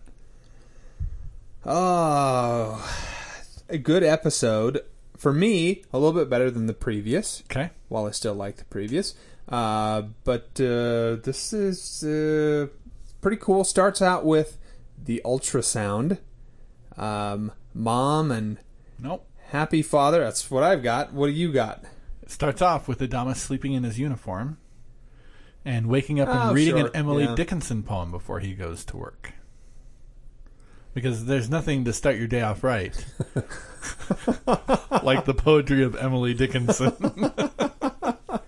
Nice happy start to the day. What was the poem? Do you recall the words? There's a languor, or no, the, so the, the, the line "A disquiet follows my soul" is from that poem. And it's talking about how the pain. Oh, but you said Adama read it. Yeah, he reads it out loud. He goes over to his shelf and he pulls this book off the shelf and he reads it. And I can't remember right now off the top of my head the the, po- the specifics of the poem, but it's like there's a disquiet that follows my soul that's worse than death. It's the Is pain. he like a that method actor? comes- Maybe he was getting ready for that day's shooting, and they're like, "Just record this. This is awesome." like I'm supposed to be really upset. All right, Emily Dickinson. Uh, the it's true. It's it's it's decent scene. It's not bad scene. I just didn't bother to make note of it. It is the drudgery of a man who's trying to keep everything together, literally by himself Right, now. right. He's, He's- all alone. It's his will that is keeping Yes. everything moving, and it's showing the impact that that is having on him. yep. It, it it weighs one down because that's a tough load to bear for sure. Um, now the happy parents. Yes. Now the happy parents. All right, it's a fun scene. I I like it because it's got Doc Cottle and he's got some funny one-liners. um, but uh, you know the he's like, oh, I can't see what that is. I, I can't make that out. And you know, it's the the ultrasound. And like, oh yeah, look here. That, that's you know, it's the hand. it's the face. Uh, et cetera, et cetera. Um, I, you know, I have to agree with Tigh. I always have trouble seeing making anything out in those ultrasounds. Well, it is like a silent baby. Maybe like you know, that's the laser mounting you know, aperture. This is the inhibitor chip right here. Uh, the poem, the Emily Dickinson poem. There is a languor in the life more imminent than pain. Tis pain's successor when the soul has suffered all it can. that's the poem. Yeah. I thought you said uh, a disquiet follows my soul. Or is that the name of the? Nope. Apparently that line is not in there. I was I was mistaken. Oh, okay, okay. Wait, because she didn't she didn't name any of her poems, right? No, so They're just gen- like- generally we refer to her poems. The title of the poem is just the first line. Okay. Usually, Okay. Um. Okay. All right. Uh. So the first, they make a big deal about how this is the first Cylon Cylon pairing. yeah. Uh, and that is that's a big deal. And you know, six kind of fills in the blanks because uh, again, Tigh doesn't have all of the information that you know six Yep. does. She's like, this has never happened before. And we've tried. We've tried; it's never been able to to happen. So my, I'd like to posit Theories. Ooh, that, I that like it's this. the lack of a resurrection hub that allowed it to start working. Oh, that's an interesting idea. I like to think that something insanity stops this from happening, and since both of these people are completely insane, No, I, I, I think that by shutting the door on the resurrection, they open the door to procreation. Here, here's a traditional here's a couple of thoughts. Uh, I, I like your idea because that kind of makes it seem like oh their DNA is like it learned, it knows, it's smarter, Right. it's thinking for itself, kind of thing. I like that. That sounds pretty cool. Um, my thought is, you know, they made a big deal in season one. Um, Karl C. Agathon, call sign Helo, uh, when he was on the planet. Okay. They're like It was love. it was love. There was this bond, this emotion. That's the thing that really managed to do this. And with these two, I wouldn't call it That, love. well, that's the, yeah. That's why I was looking for another answer, right? It- it's it's a more disturbed type of emotion. Codependency. yeah, you could instead of taking it a masochism beat me to death, and then we'll make love. You know, instead of taking it a science route, you could say maybe that's like the religious significance. You know, you're no longer immortal. Now you get to have children. That's possible. A- any of those things are all possible. Um, I'm. I don't feel like I'm just making a mistake here by saying I don't think we ever get an answer. Okay. I don't think it's ever answered, but it's a fun theory to look into. I, I, I was satisfied enough with my thought that oh this is a consequence of not having the resurrection hub that I'm not worried about it. Right. Um. Okay. So he is the future and the savior of this race. I want a complete workup on. I want a complete biomedical profile on this savior. ah, Doc Cottle stealing the scene again. Uh, I need a drink. Here, it's the next best thing. You're gonna smoke in front of this woman? She'll live.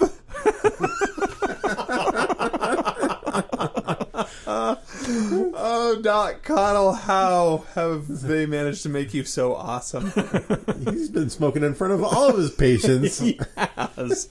I'm glad to see that smoking is still it's not, it's it's recognized as not a good thing. Like Yeah. she she's the first medical personnel to to say, yeah, why why are you doing this? This doesn't seem healthy. I can see him just you know blowing smoke in the face of a guy, going, "You have lung cancer." Just enjoy the smooth smooth air. Uh, okay, so we jump over and no one's talking to the press. There's press conference. A lot of and no, no, all- no comment. all the questions are just rebuffed um, until Lee. Lee uh, makes a mistake and says, "Hey, we believe this fifth Cylon is dead." And they're like, "Well, how can you know this?" Like, well, we're pretty sure she. And they're like, "Whoa, how do you know it's a she?" And then they're like, "Okay, p- press conference over." That was the last question. He did. He did tell them in advance. One more question. Conveniently. Uh, so yeah. Uh, so did which- you do it on purpose? No, Oh, okay. I, I was saying that the writers Oh, Uh, Zarek, I, I really thought Zarek had a lot of good dialogue in this scene right here. There were several lines that he had. he Were and pretty good. Adama. Uh, like he tells Lee, "Sorry, I get confused on what your job is on any given day," which I, I thought was a very It was? well taken point. Very good. And then uh, uh, the other one I really liked of his was. Funny how Roslin disappeared when her prophecies about Earth turned out to be a bunch of crap. Good and stuff. just to point out, prophecy wasn't incorrect. They got to Earth. Yeah, yeah. Never said it was going to be Eden. Just said it was going to be Earth, the lone and dreary world. uh, okay, so let's see here. Discussing using Cylon technology. One of the questions that's raised Yes. is, "Hey, are we going to be using Cylon technology?" Well, I'm not going to discuss hypotheticals. I think that was his answer. I don't know. It was one of the types of answers he gave. well, because they asked if they're going to do it with the jump engine. He's like, look, jump engine modifications are a security issue. I'm right. Okay. Okay. Good. Good. Um, so the idea, though, should be kind of repugnant to them still, shouldn't it? Because that was the whole thing. Like that's how they managed to get in and decimate them. Is because they introduced Cylon technology into the real fleet, and then they got past all of the the defense barriers, and they could come through and just lay waste to the planet. That's what the original six did. That's why she they wanted that stuff. All of those upgrades, if you remember from the the mini movie The Razor, Uh huh. How she's on there, she's ah. upgrading all of these systems. Well, but see, I don't think she was actually upgrading the systems. I think she was just planting a virus and calling it an upgrade. I don't think that it was ever actually Whatever- legitimately adding Cylon technology. whatever it is, it's still Cylon. And so the why in the world they would think that well, I guess they they don't think they know that people are going to be upset about it, which is why they're not talking Right. about it. But why are they seemingly okay with this? Well, I think Adama has basically decided sink or swim. It's with Mm-hmm. the Cylons. There, there is no option here without the Cylons. At least the rebel forces of the Cylons. Now, one, of the interesting things because they're in a room and Gaeta, you know, they're in the uh, the Galactica room, and Gaeta asks a question. Yeah, but I mean, the, the all of the Cylon technology is great. Yeah, we'll have vast improvements, but what's the catch? What do they want? Yeah. And their proposal is, in order for us to give this to you, we want to be citizens of the fleet, and we want a seat at the quorum table Yeah. which is whoa groundbreaking Well, to the fleet maybe, but to these guys who know, oh, the Cylons were the thirteenth colony, or at least believe that they're the thirteenth colony. Why wouldn't they get a seat? Here's the thing. To me, that is that for the humans should be the best idea they've ever heard. Because if we invite the Cy- these these Cylons in and make them members of the fleet, we make them citizens of the uh, what do they call themselves? Not the council, but The quorum. quorum of no, no, no, no. We make them citizens of the fleet. What what's the term for humanity? citizen I- I What do don't they call their you- civilization? It's not a republic. It's not a federation. It's have they ever called yes, it something they have. I can't remember what it is. Right does it now. matter that much Uh, other than the fact that now I can't remember the word and it's driving me nuts. No, it doesn't matter. If we make them citizens, we give them a seat at the quorum table. They are now invested just as much as we are in making sure that something good happens. I I would think that that is. It's like, wait, you're giving me an opportunity to take my worst enemy and pivot and make them invested in keeping me alive. Why would I turn that down? It's not a theocracy, is it? No.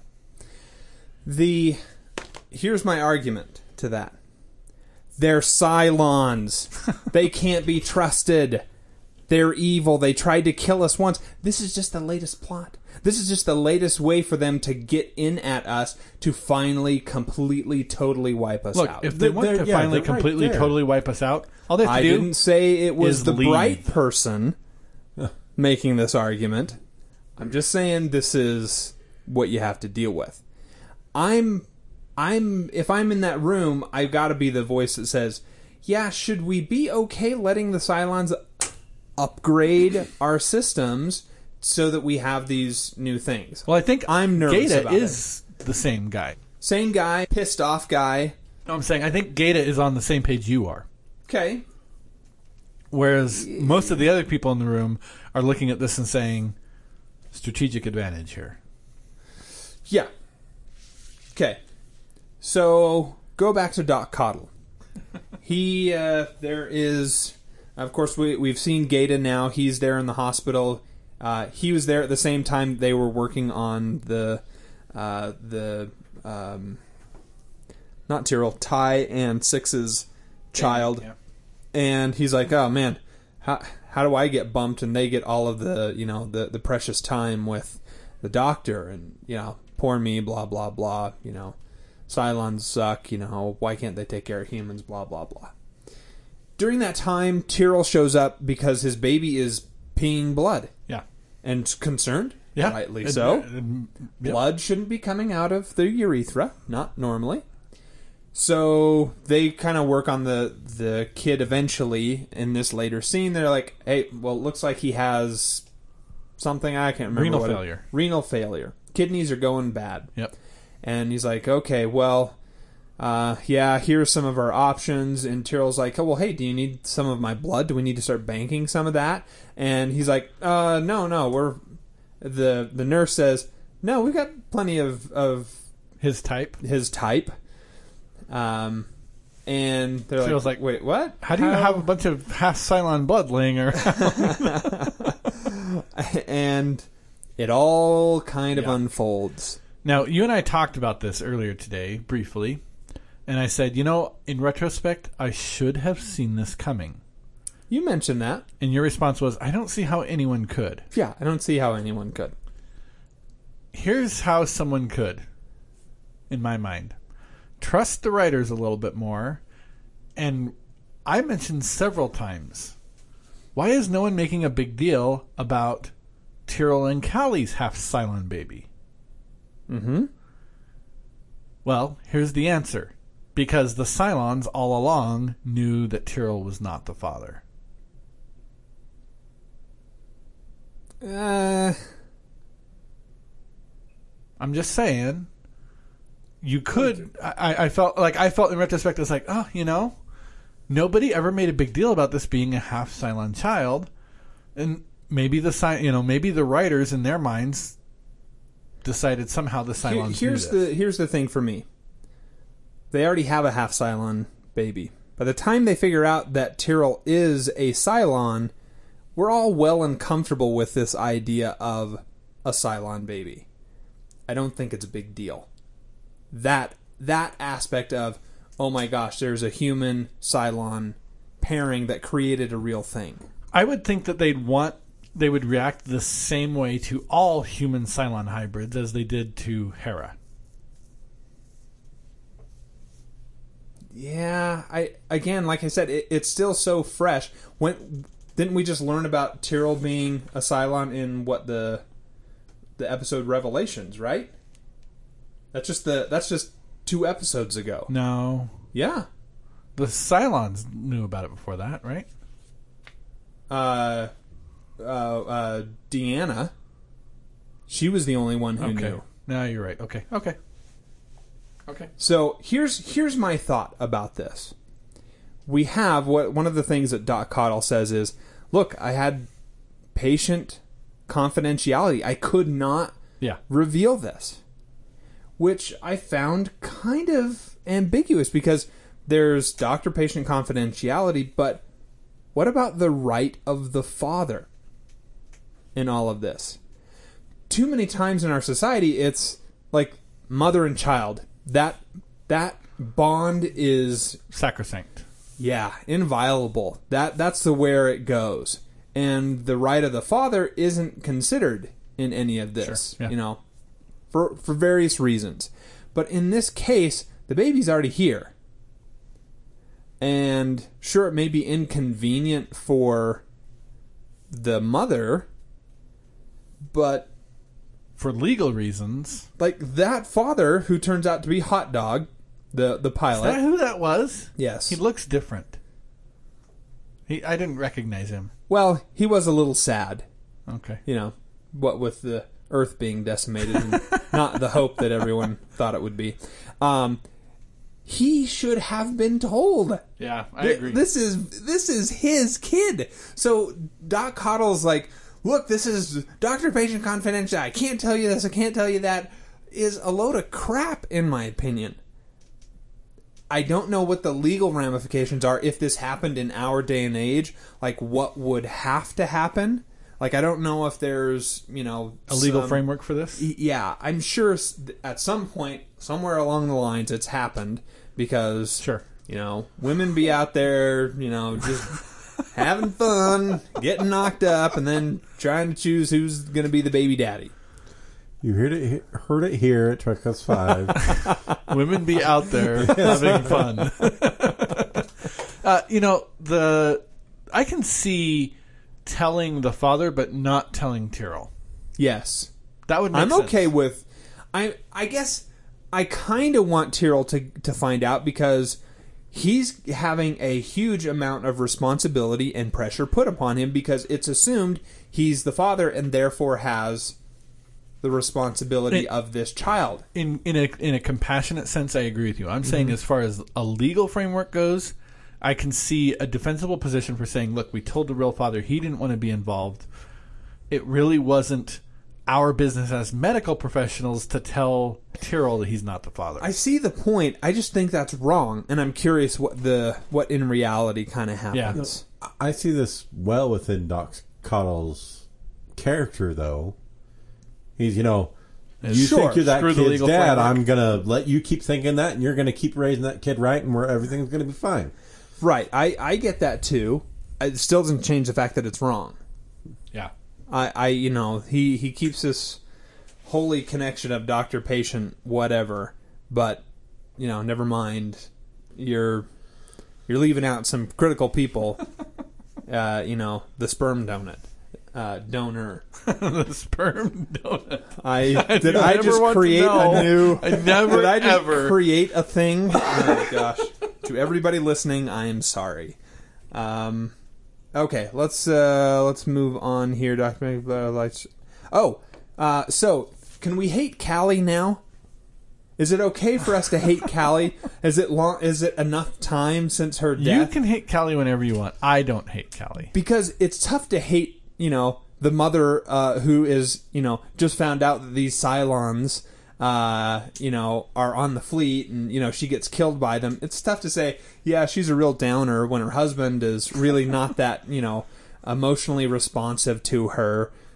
But now we can hate her, right? Because Sure, sure Pete. she was sleeping around. Hate her. She is she is not a good person.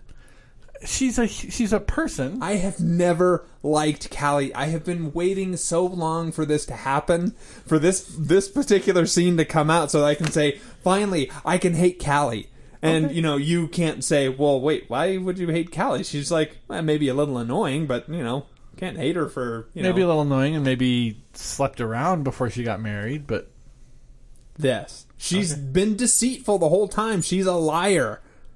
Okay. She's a liar because she knew what the truth was. I see. And no one else on the fleet is.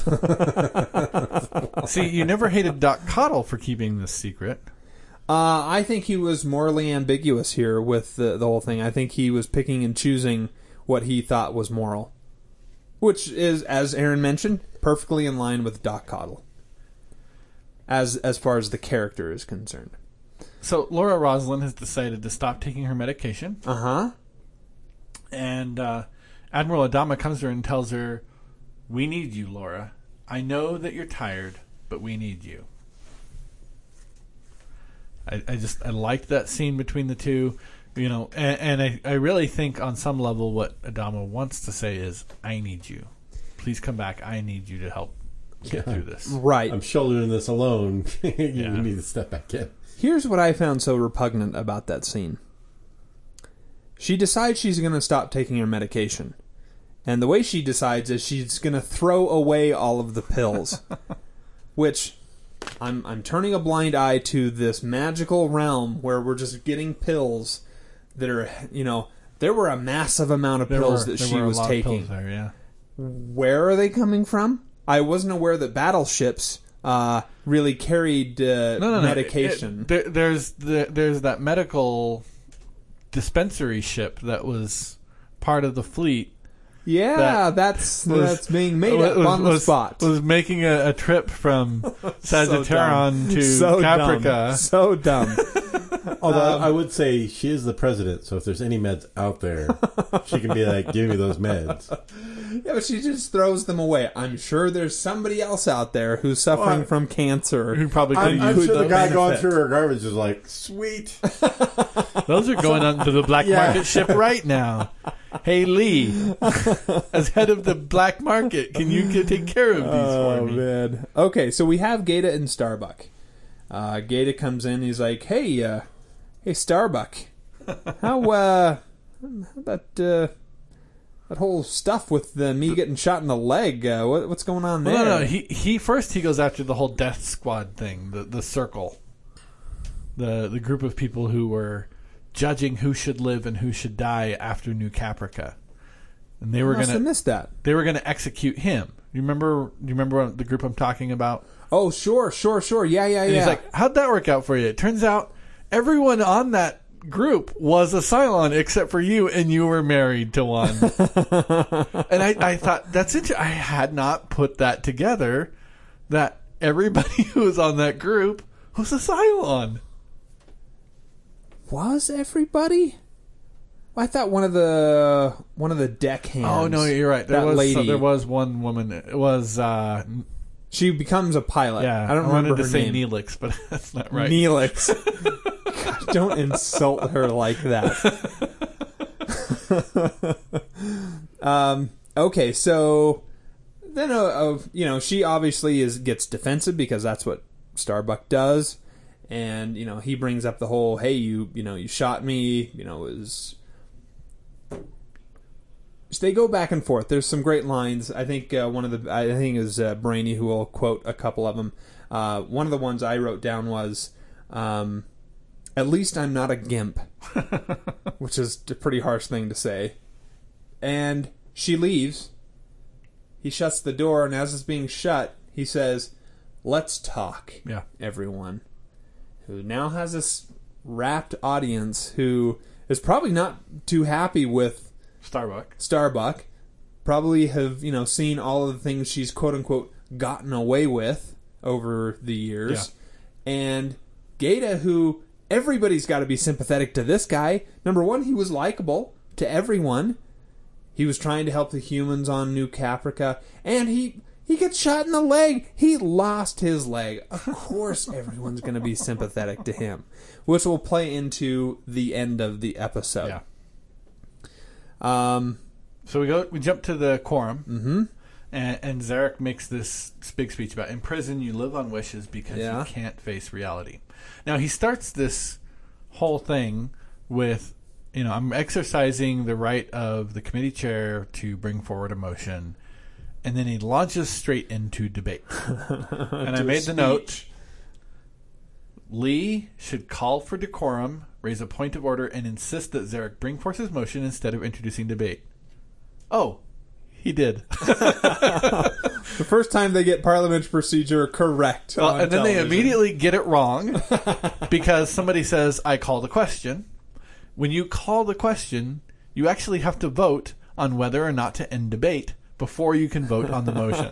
and they jumped straight to voting on the motion. Oh, the question's been called, it's been seconded. Everyone in favor of the motion say aye. You have to s- first find out whether the, the entire body as a whole actually wants to end debate. So let me tell a funny story. Uh, I mentioned at the beginning with my top five, I used to do parliamentary procedure.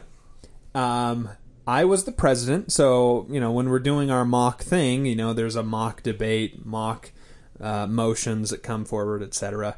Um, I'm the one leading all of this, so it's all on me. I make a mistake. Point of order. Like three people stand up. I'm like, huh? You know, just a kid, just a freshman Sure, in high yeah. school. You know, what do I know? And I look up, and there's these people that are like standing at at attention next to their chairs, and I'm supposed, you know, I'm supposed to then call on Yes, one you of recognize them, Um, and I'm like, huh. Well, I wonder what I did here, and called on one of them. And it was not the the last time that that ever happened, uh, but I just remember that that vacant expression that I'm sure was on my face. I'm like, huh? What? Something wrong there? What? Uh, what did I do wrong? Now, see, here's the difference between you and a member of the Utah County Republican Party at large. You actually bothered to take the time to try and find out what you had done wrong and did not just continue to steamroll. well, to be fair, I mean, this was the point. I wasn't trying to pass legislation, Yeah, real yeah. stuff. This was just, you know, I'm trying to get points from my team. Oops, I made a mistake. Um, okay, Zarek's passing laws. Uh, Roslin wants to turn her back on Adama. Not very. Adama's trying to engage her, get her back into this. This is like, hey, I, uh, you're not going to your appointments here. You've basically you've said you're up. done. Yep. And she's like, "Yeah, see you later. I'm gonna go jog some more." Yeah, this I, I thought it was really interesting the way they start this scene off with the juxtaposition of Roslin doing the world's most awkward jog ever captured on film, She's an elderly woman.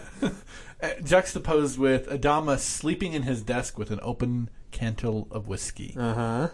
Uh, I, I just thought that was a very interesting point of opposition to make um, in the arcs of the two characters, where Roslin has decided to give up, and so she's just carefree and, and without without any worries. I'm jogging around the ship, whereas Adama is just so weighed down. He Yeah, the the comment, the the quote that I made here uh, from that scene was, "Maybe today is all we have left." yeah, good old YOLO, or Well, eat, to- drink, and be merry. Here, here's here's I'm I'm gonna try and defend it a little bit with Roslin, who has essentially been given a death sentence. Maybe she might get through this round of, of the the latest cancer, but it's gonna come back. She's gonna die. On top of that, they just had their entire hopes and dreams completely dashed Yeah, taken away. That's got to be demoralizing. So a, a statement like that is, you know, I focused for so long on the hard, difficult thing, trying to keep it all together. You know what? I'm tired. I'm done. M- maybe this is just it. Let me just have that last little bit of happiness, almost to to the extent of Dualla, yeah. who you know she's just choosing a little longer period of yeah. Uh, a more um, protracted suicide form of suicide. Yeah. uh, because you know just let nature take its course whatever it is fine. Yeah, I just I just really liked seeing the juxtaposition, and even in the dialogue, we get something like that where Adama says, "You look good. You, you've got you're flushed. Mm-hmm. You're not supposed to look good. You're supposed to be in sick bay with a tube in your arm." and her response is, "I've played my role in this farce. Now what?" Because the prophecies of Pythia, really, if you think about Right. it, she has played out her role. There is no more prophecy to follow. yes absolutely awesome awesome comment i'm glad you made that uh, you're right it it doesn't say um, oh and you're gonna live happily ever after it's just like you're gonna get them there You did the thing that you Yeah. were called by God to do. Now what? What are you supposed to do next? Uh, the really interesting thing that I, I, don't, I can't remember if I mentioned it last episode. I wanted to point out when she was burning the Book of Pythia, Uh-huh. she actually makes the comment. She refers to the prophecy of the hybrid, whatever you want to call that. She said, "I'm supposed to understand the meaning of the opera house. I have no idea what it means."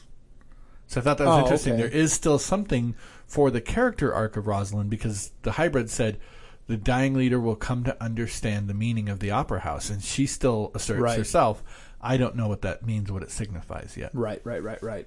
Okay. Uh, let's see here. Oh, the Baltar stuff gets weird. what manner of weird? forgiveness are you seeking? Um, because he's he's going off on this this He, he's blaspheming. yeah, like, and hardcore. everybody is like right along with us. Like Yeah. before, that would have been so they would have been like, "What? We're losing our faith here. Our our leader doesn't believe in God. Like he is he is down on God." Yeah, I really was expecting to see Head Six show up at any second and say, "Gaius, stop what you're doing. Yeah. Where are you going? Yeah, yeah, this? yeah. You got, you got to stop this." No sign of her. Yeah, yeah. Good. That's that's a that's a great point. Um, so Tyrol and Hot Dog settle things the manly way. Yeah, uh, Just the, beat the each note I other. made was Tyrol punches out the baby's real father, and Gaius' sermon becomes Fight Club. That actually makes it better because of the first rule of Fight Club. so now we have the issue of the Tylium ship. yeah, Uh, so there are various ships out there who are, you know, They're basically saying, no, you can't come aboard the ship. We're not going to let that happen. Gaeta points out, he's like, hey, just so we're clear, you know, as Adam was talking about this, he's like, hey, they're legally allowed to do that. They have legal resource, you know, recourse to do that. Then they talk about the Tylium ship. Yeah, the Tylium ship, he's like, no, that's military. No, no, he said jump engine decisions are military. Oh, okay. And Gaeta is like, and you Fine. get to decide that arbitrarily? And he's like, yes, I do. Uh, you know, consistent with Admiral Adama's character. Yes, yes. Shaky ground to be sure, yeah. but consistent. Um, We get a great line from Zarek as they're listening in on the conversation between Vice President Zarek and the Tylium ship, where he says, "Every citizen has the right to Uh-huh. protect themselves from oppression. Take whatever measures you think necessary." yes, awesome. Yes. because he basically tells him what to do without getting technically his hands dirty here. Right. So the Tylium ship jumps away. They go and arrest Zarek. Admiral Adama authorizes the use of deadly force. Why don't they use it? I wanted to see that. Yes. I really wanted to see that. Stop arresting these people and putting them in jail. It doesn't do anything. Shoot him in the head. Have it done with it. Adama has the best line. You know, there are days I really hate this job. Yeah. Which, I mean, you got to feel for him. Yep. If nothing's going right. Well, the last year or so has really been. Uh, so we do have this one small scene where uh, Tyrol and Hot Dog are there, and Tyrol's basically saying, "Look, you're going to stay here with the kid, uh, you know, because this is what the father does. This is Yeah, so what Hot Dog happens, says, blah, I don't blah, know blah." anything about being a father. I'm going to point out, no one does. I'm sorry. no one does. And it sucks, except the parts that don't. Except Yep. It sucks except for the parts that don't. Truer words never spoken. and so he says, you know, hey, you're going to stay here with him. Rule number one your first lesson your kid's in the hospital, you never leave him alone. Yeah. He's like, well, how long? Until I get back. Yeah, right. we're He's like, because I got, I'm drunk right now. I need to go sleep this off. Which is, it's kind of nice. Shows a good character to Tyrol because he still is is concerned about this child, and it's not just Yep. going to say, you know, hands are clean. You're the dad. You deal with it. Yeah. You know, he legitimately knows that this is not going to be good for the child, and needs to see that it is going to be taken care of. I liked that. Um, Here's the thing what? I, I was not going to comment on this until you praised Tyrol. Okay. But Tyrol says the first lesson of being a father is your kid is in the hospital, you don't leave him alone. And yet, when Tyrol was told he was not this baby's father, he, walked walked out out. of the room and has not, as far as we know, been back since. So I don't totally buy into this. Well, he wasn't the father. Yeah, he was. So technically, still okay. I'm just saying I don't totally buy into that. This is such a great comment on Tyrol's character. It is. It is because he's pissed. He's not happy about what happened. He's not the father. This is how he finds out. You know what? You deal with it. He goes and gets in a fight, and then he realizes the error of his ways. Hot Dog didn't know. Hot Dog was just as much in the dark as he was. He just found out a few days ago. And he's like, he realizes this is not fair to the situation. I'm going to still be a part of this Okay. if he had never gone back, if he just says to Hot Dog, "Tough, you figure it out," and walks away, then he's pretty much a jerk. And I, I don't think very highly of him. But he does stay. He does show some concern. Okay. The, the end, We have the awesome bluff. Fantastic bluff. which works out phenomenally. Yeah. So there's dirt on Zarek. The legend and the myth of Tom Zarek, the political prisoner and man of conscience, cannot survive the airing of that much dirty laundry. Which is phenomenal because it literally was reports on, dirty, laundry. so so awesome. Yeah. Um, I don't and know how he kept a straight face delivering that line. I, I think people can keep straight faces when they say, "Yeah, go ahead and pull out your gun and blow her head away if uh, if I tell you to." yeah, okay. The man's he's got that he's, down. got, he's got the poker face down. yeah, Right now, he's so tired. I'm, I'm sure That's you know his default expression is just. mm. So uh, he's he ends up being right. He he calls it because Zarek he he backs down. He writes down the location. I like how Zarek does it. Writes it down, doesn't hand it to him, crumples it up, throws, it on, the floor. It was especially poignant because of the number of times in this episode He's we've seen. Adama stop and pick up a piece of paper. a piece of right, trash that's right. That's right. Yeah. I, th- I thought that tied all of that arc together in a nice arc of exhaustion and frustration for Adama. But there's this great line in here. Uh-huh. Zarek tells Adama, the only difference between you and me is that you've got that uniform and I don't. Ah. You know? no, I disagree. You disagree that it's a good line? Uh, no, good line, sure, but I disagree with Zarek. Okay. because there isn't the dirt on Adama Okay. that there is on Zarek. There is a different kind of dirt, right? The way he's run roughshod over the rights of the people and things like that. I suppose that's true. But I- I that's, would I say- suppose that's true. I would say everything Adama's done has been to keep everyone alive. Okay. I like where you're going with of that. Whereas Zarek's, it's like a power play. Everything's So here's my question. Is that the uniform? That he, I would ignore the question. and answer one of your own. It's easier. um, and say Zarek has the chan had the chance in his life to put on a uniform. Okay. Zarek chose a political life. He he chose to be what he became. So for him to say, "Oh, you know, there's no difference between us," that's posturing. Okay. So I, I, I totally understand and I, I, I agree with you on that. Both but that's not the direction I was trying to take the conversation. Kara Thrace had the uniform, and neither of them, I don't think, have done anything to live up to it. No, no, no. What, what, what, where I wanted to go with this, what I wanted to talk about is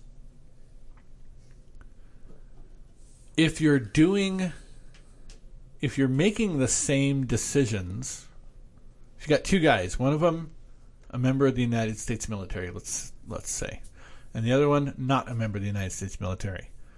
They both kill 60 people.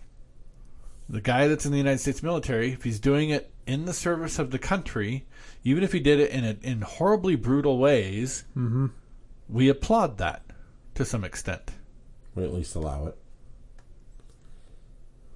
The other guy is doing it, and and it's entirely possible. Let's you know, let's even say, go so far as to say they both enjoyed it. They both loved it, mm-hmm. reveled in it. We're okay with that in the guy that's wearing the uniform.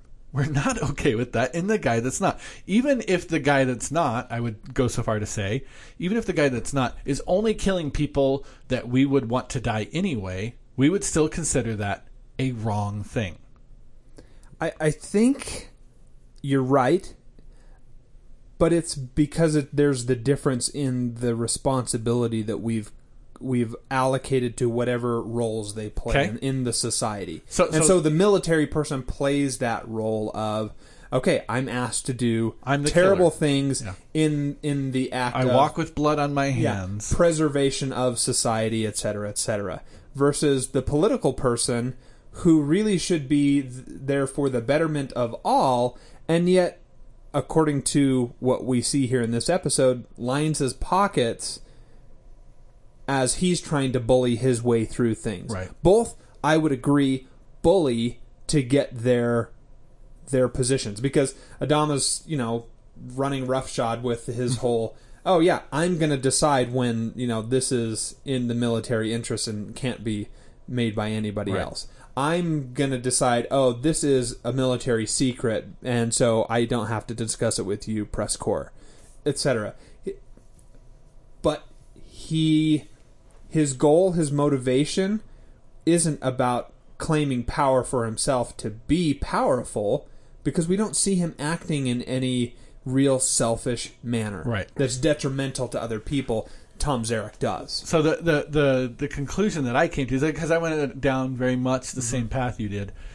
I actually ended up tying this back to the beginning of the episode when Tyrol comes and he says, "Okay, we're willing to give you guys the the technology in exchange for membership in the fleet." And his his rationale behind that was, I convinced the other Cylons that Admiral Adama takes his oath seriously Yeah. and would put Yeah. the entire fleet at risk before he surrendered his oath. And and so the the line that I have is okay. I'll grant that, that maybe the difference between Zarek and Adama is the uniform, but that's enough because the oath and the uniform, the way those are tied together for Adama, it's enough to make that difference acceptable. It becomes sacred. Yeah, I would, I would say that there's another difference in that Adama he he doesn't just take the authority; he takes the weight. I mean, you're really starting to see it where he's falling asleep in his clothes just because he he's so tired. He's taking that responsibility as well Okay. on his shoulders, not just the power. Okay. That's a good point. Um, quote Every revolution begins with one small act. Tom Zarek to Gaeta. Gaeta, as Gaeta's there sitting in in his cell, which I I can only assume that the guards must be on Gaeta's side. Oh yeah, it's clear. Like the guard looks over. yeah, kind of in the clearly- background you can see him like peering around the window because sort of that thing. happens right as Gaeta is saying, "There's enough people Mm-hmm. with me." I mean, that, they're trying to show us. Yeah, the guards are in on this. Yeah. Um, which is uh s- sad. Yeah. So sad. We now cut to a scene Where- another great juxtaposition here. Roslin and Adama are in bed with each other, literally. And I'm assuming he's taken to heart maybe today is all we have left. And acting out on the the love and compassion he does have for for this woman. And attraction. Sure, sure. Um, so I I I, I liked that. Yeah. That's it. That's all the comments I've got. I don't Okay. know if you have anything Nope. more you want to share, Aaron. Uh, let's see. Emails. Brainy says, "Now we have some conflict. That crazy Zarek and his wacky buddies, the Quorum. I think they are going to be great friends. Uh, I also think that the story of Felix is very awesome. He is one character in the show that I feel they developed perfectly as the seasons progressed. A well balanced arc. It's also not hard to empathize with him. I like his confrontation with Starbuck. Neither of them are right. Starbuck's low blow was lacking. You don't correct kicks to half kicks. You correct it to kicks. That's funny. Like when Cottle told Saul to open his eye. Yeah. And don't forget about Gaius and the Nymph Squad. What are they doing? I also think Hot Dog and Chief would make for another great spin-off. Maybe a sitcom where they raise the baby together. That would be great. Written and directed by Ron Moore, it's got his style all over the place. Right before the writer's strike, we get a great episode in the middle of my favorite arc. Sci Fi 8, TV 7, Music 7. Joey's final several. What's Cavil up to? oh, he is searching the universe desperately to find these two groups. Okay. How will Chief's story play out? The sitcom route? Is he gonna no, he and Hot Dog? that would be funny. Hot Dog moves into his uh because he's got his own room His there. quarters, yeah. Uh, you know, I think that Tyrol is going to slowly withdraw from his from his adoptive son's life and become m- more accepting of his Cylon self. Okay. He can he can finally kind of close the chapter on the human part of his life. Interesting. Okay. Is yeah, I guess that's really the last tie. Yeah, Man. tie. Is Felix a victim here? Yes, but that's not a good thing. I mean, like he uh, he's a victim because he allowed himself to be victimized by it. Here, here's my take on that. He's a victim, yes, because terrible things happened to him. But that doesn't excuse the decisions that he then makes. To allow himself to be victimized by them. Yeah. Uh, I, I, I'm just putting a different definition to the word victim. Being victimized means like, oh, I'm just giving up and I'm No, no, no. blah blah blah. Yeah. Okay. I, I'm saying he was a victim in what happened to him. It's tragic what happened to him, but he's fully conscious in making the decisions that he's making right Sure. now, and I don't feel sorry for him at all. Yeah, I think I think we're saying the same thing. Okay. How do I hate Roslin? Oh, sorry. Why do I hate Roslin so much? Am I just a jerk? So the question is Is Brainy a jerk for hating Roslin? Well, Brainy may be a jerk. I think this goes back to what Joey said earlier about the we don't know how much other people can take. No, uh, here's the thing. Uh, the Like, question. The question. snapped- The problem I have, I, I don't feel like I can answer this question because I don't know at what point he started to hate Roslin. Did he hate Roslin from the first time she was introduced? On his He's, first watch he's through? not liked Roslin numerous times throughout. But I'm saying he'd already seen this and he knew where her character arc was going. In his initial watching, did he Did he have hate that her? same So is reaction like to Pete Roslin? With, uh, Good question. I don't have an I, answer. I, his I don't hatred feel like or- I have enough information about Brainy to really answer that accurately. Okay. Last question. What's the quorum's next move?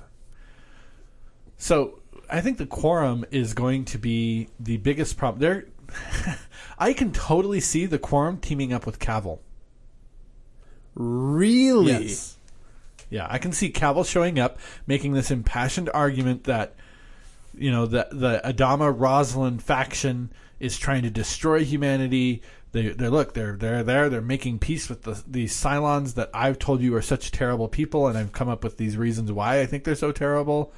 Hmm. And really, you guys should be working with me to stop Adama and Roslin. I could totally see the quorum where they're at right now Okay. falling for that. Okay. Uh, later dudes, Ambassador Brainy Smurf. Uh, thanks, Brainy. Brainy, thank you very much for the email. It's great. Uh, same to JD and uh, Fishhead for uh, for their emails with their top five. Uh, okay. Anything else? Nope. That's that's it. Aaron, science fiction. Give it a four. I don't think there's really very much science fiction-y. Yeah, I gave it a four as well. I didn't really feel like there was a strong science fiction thread here. I I disagree. I give it a seven. Uh, I I felt like a lot of the themes that were discussed in here. Um, I I felt like it was science fiction heavy. Okay. Aaron, television. I'll give it a six.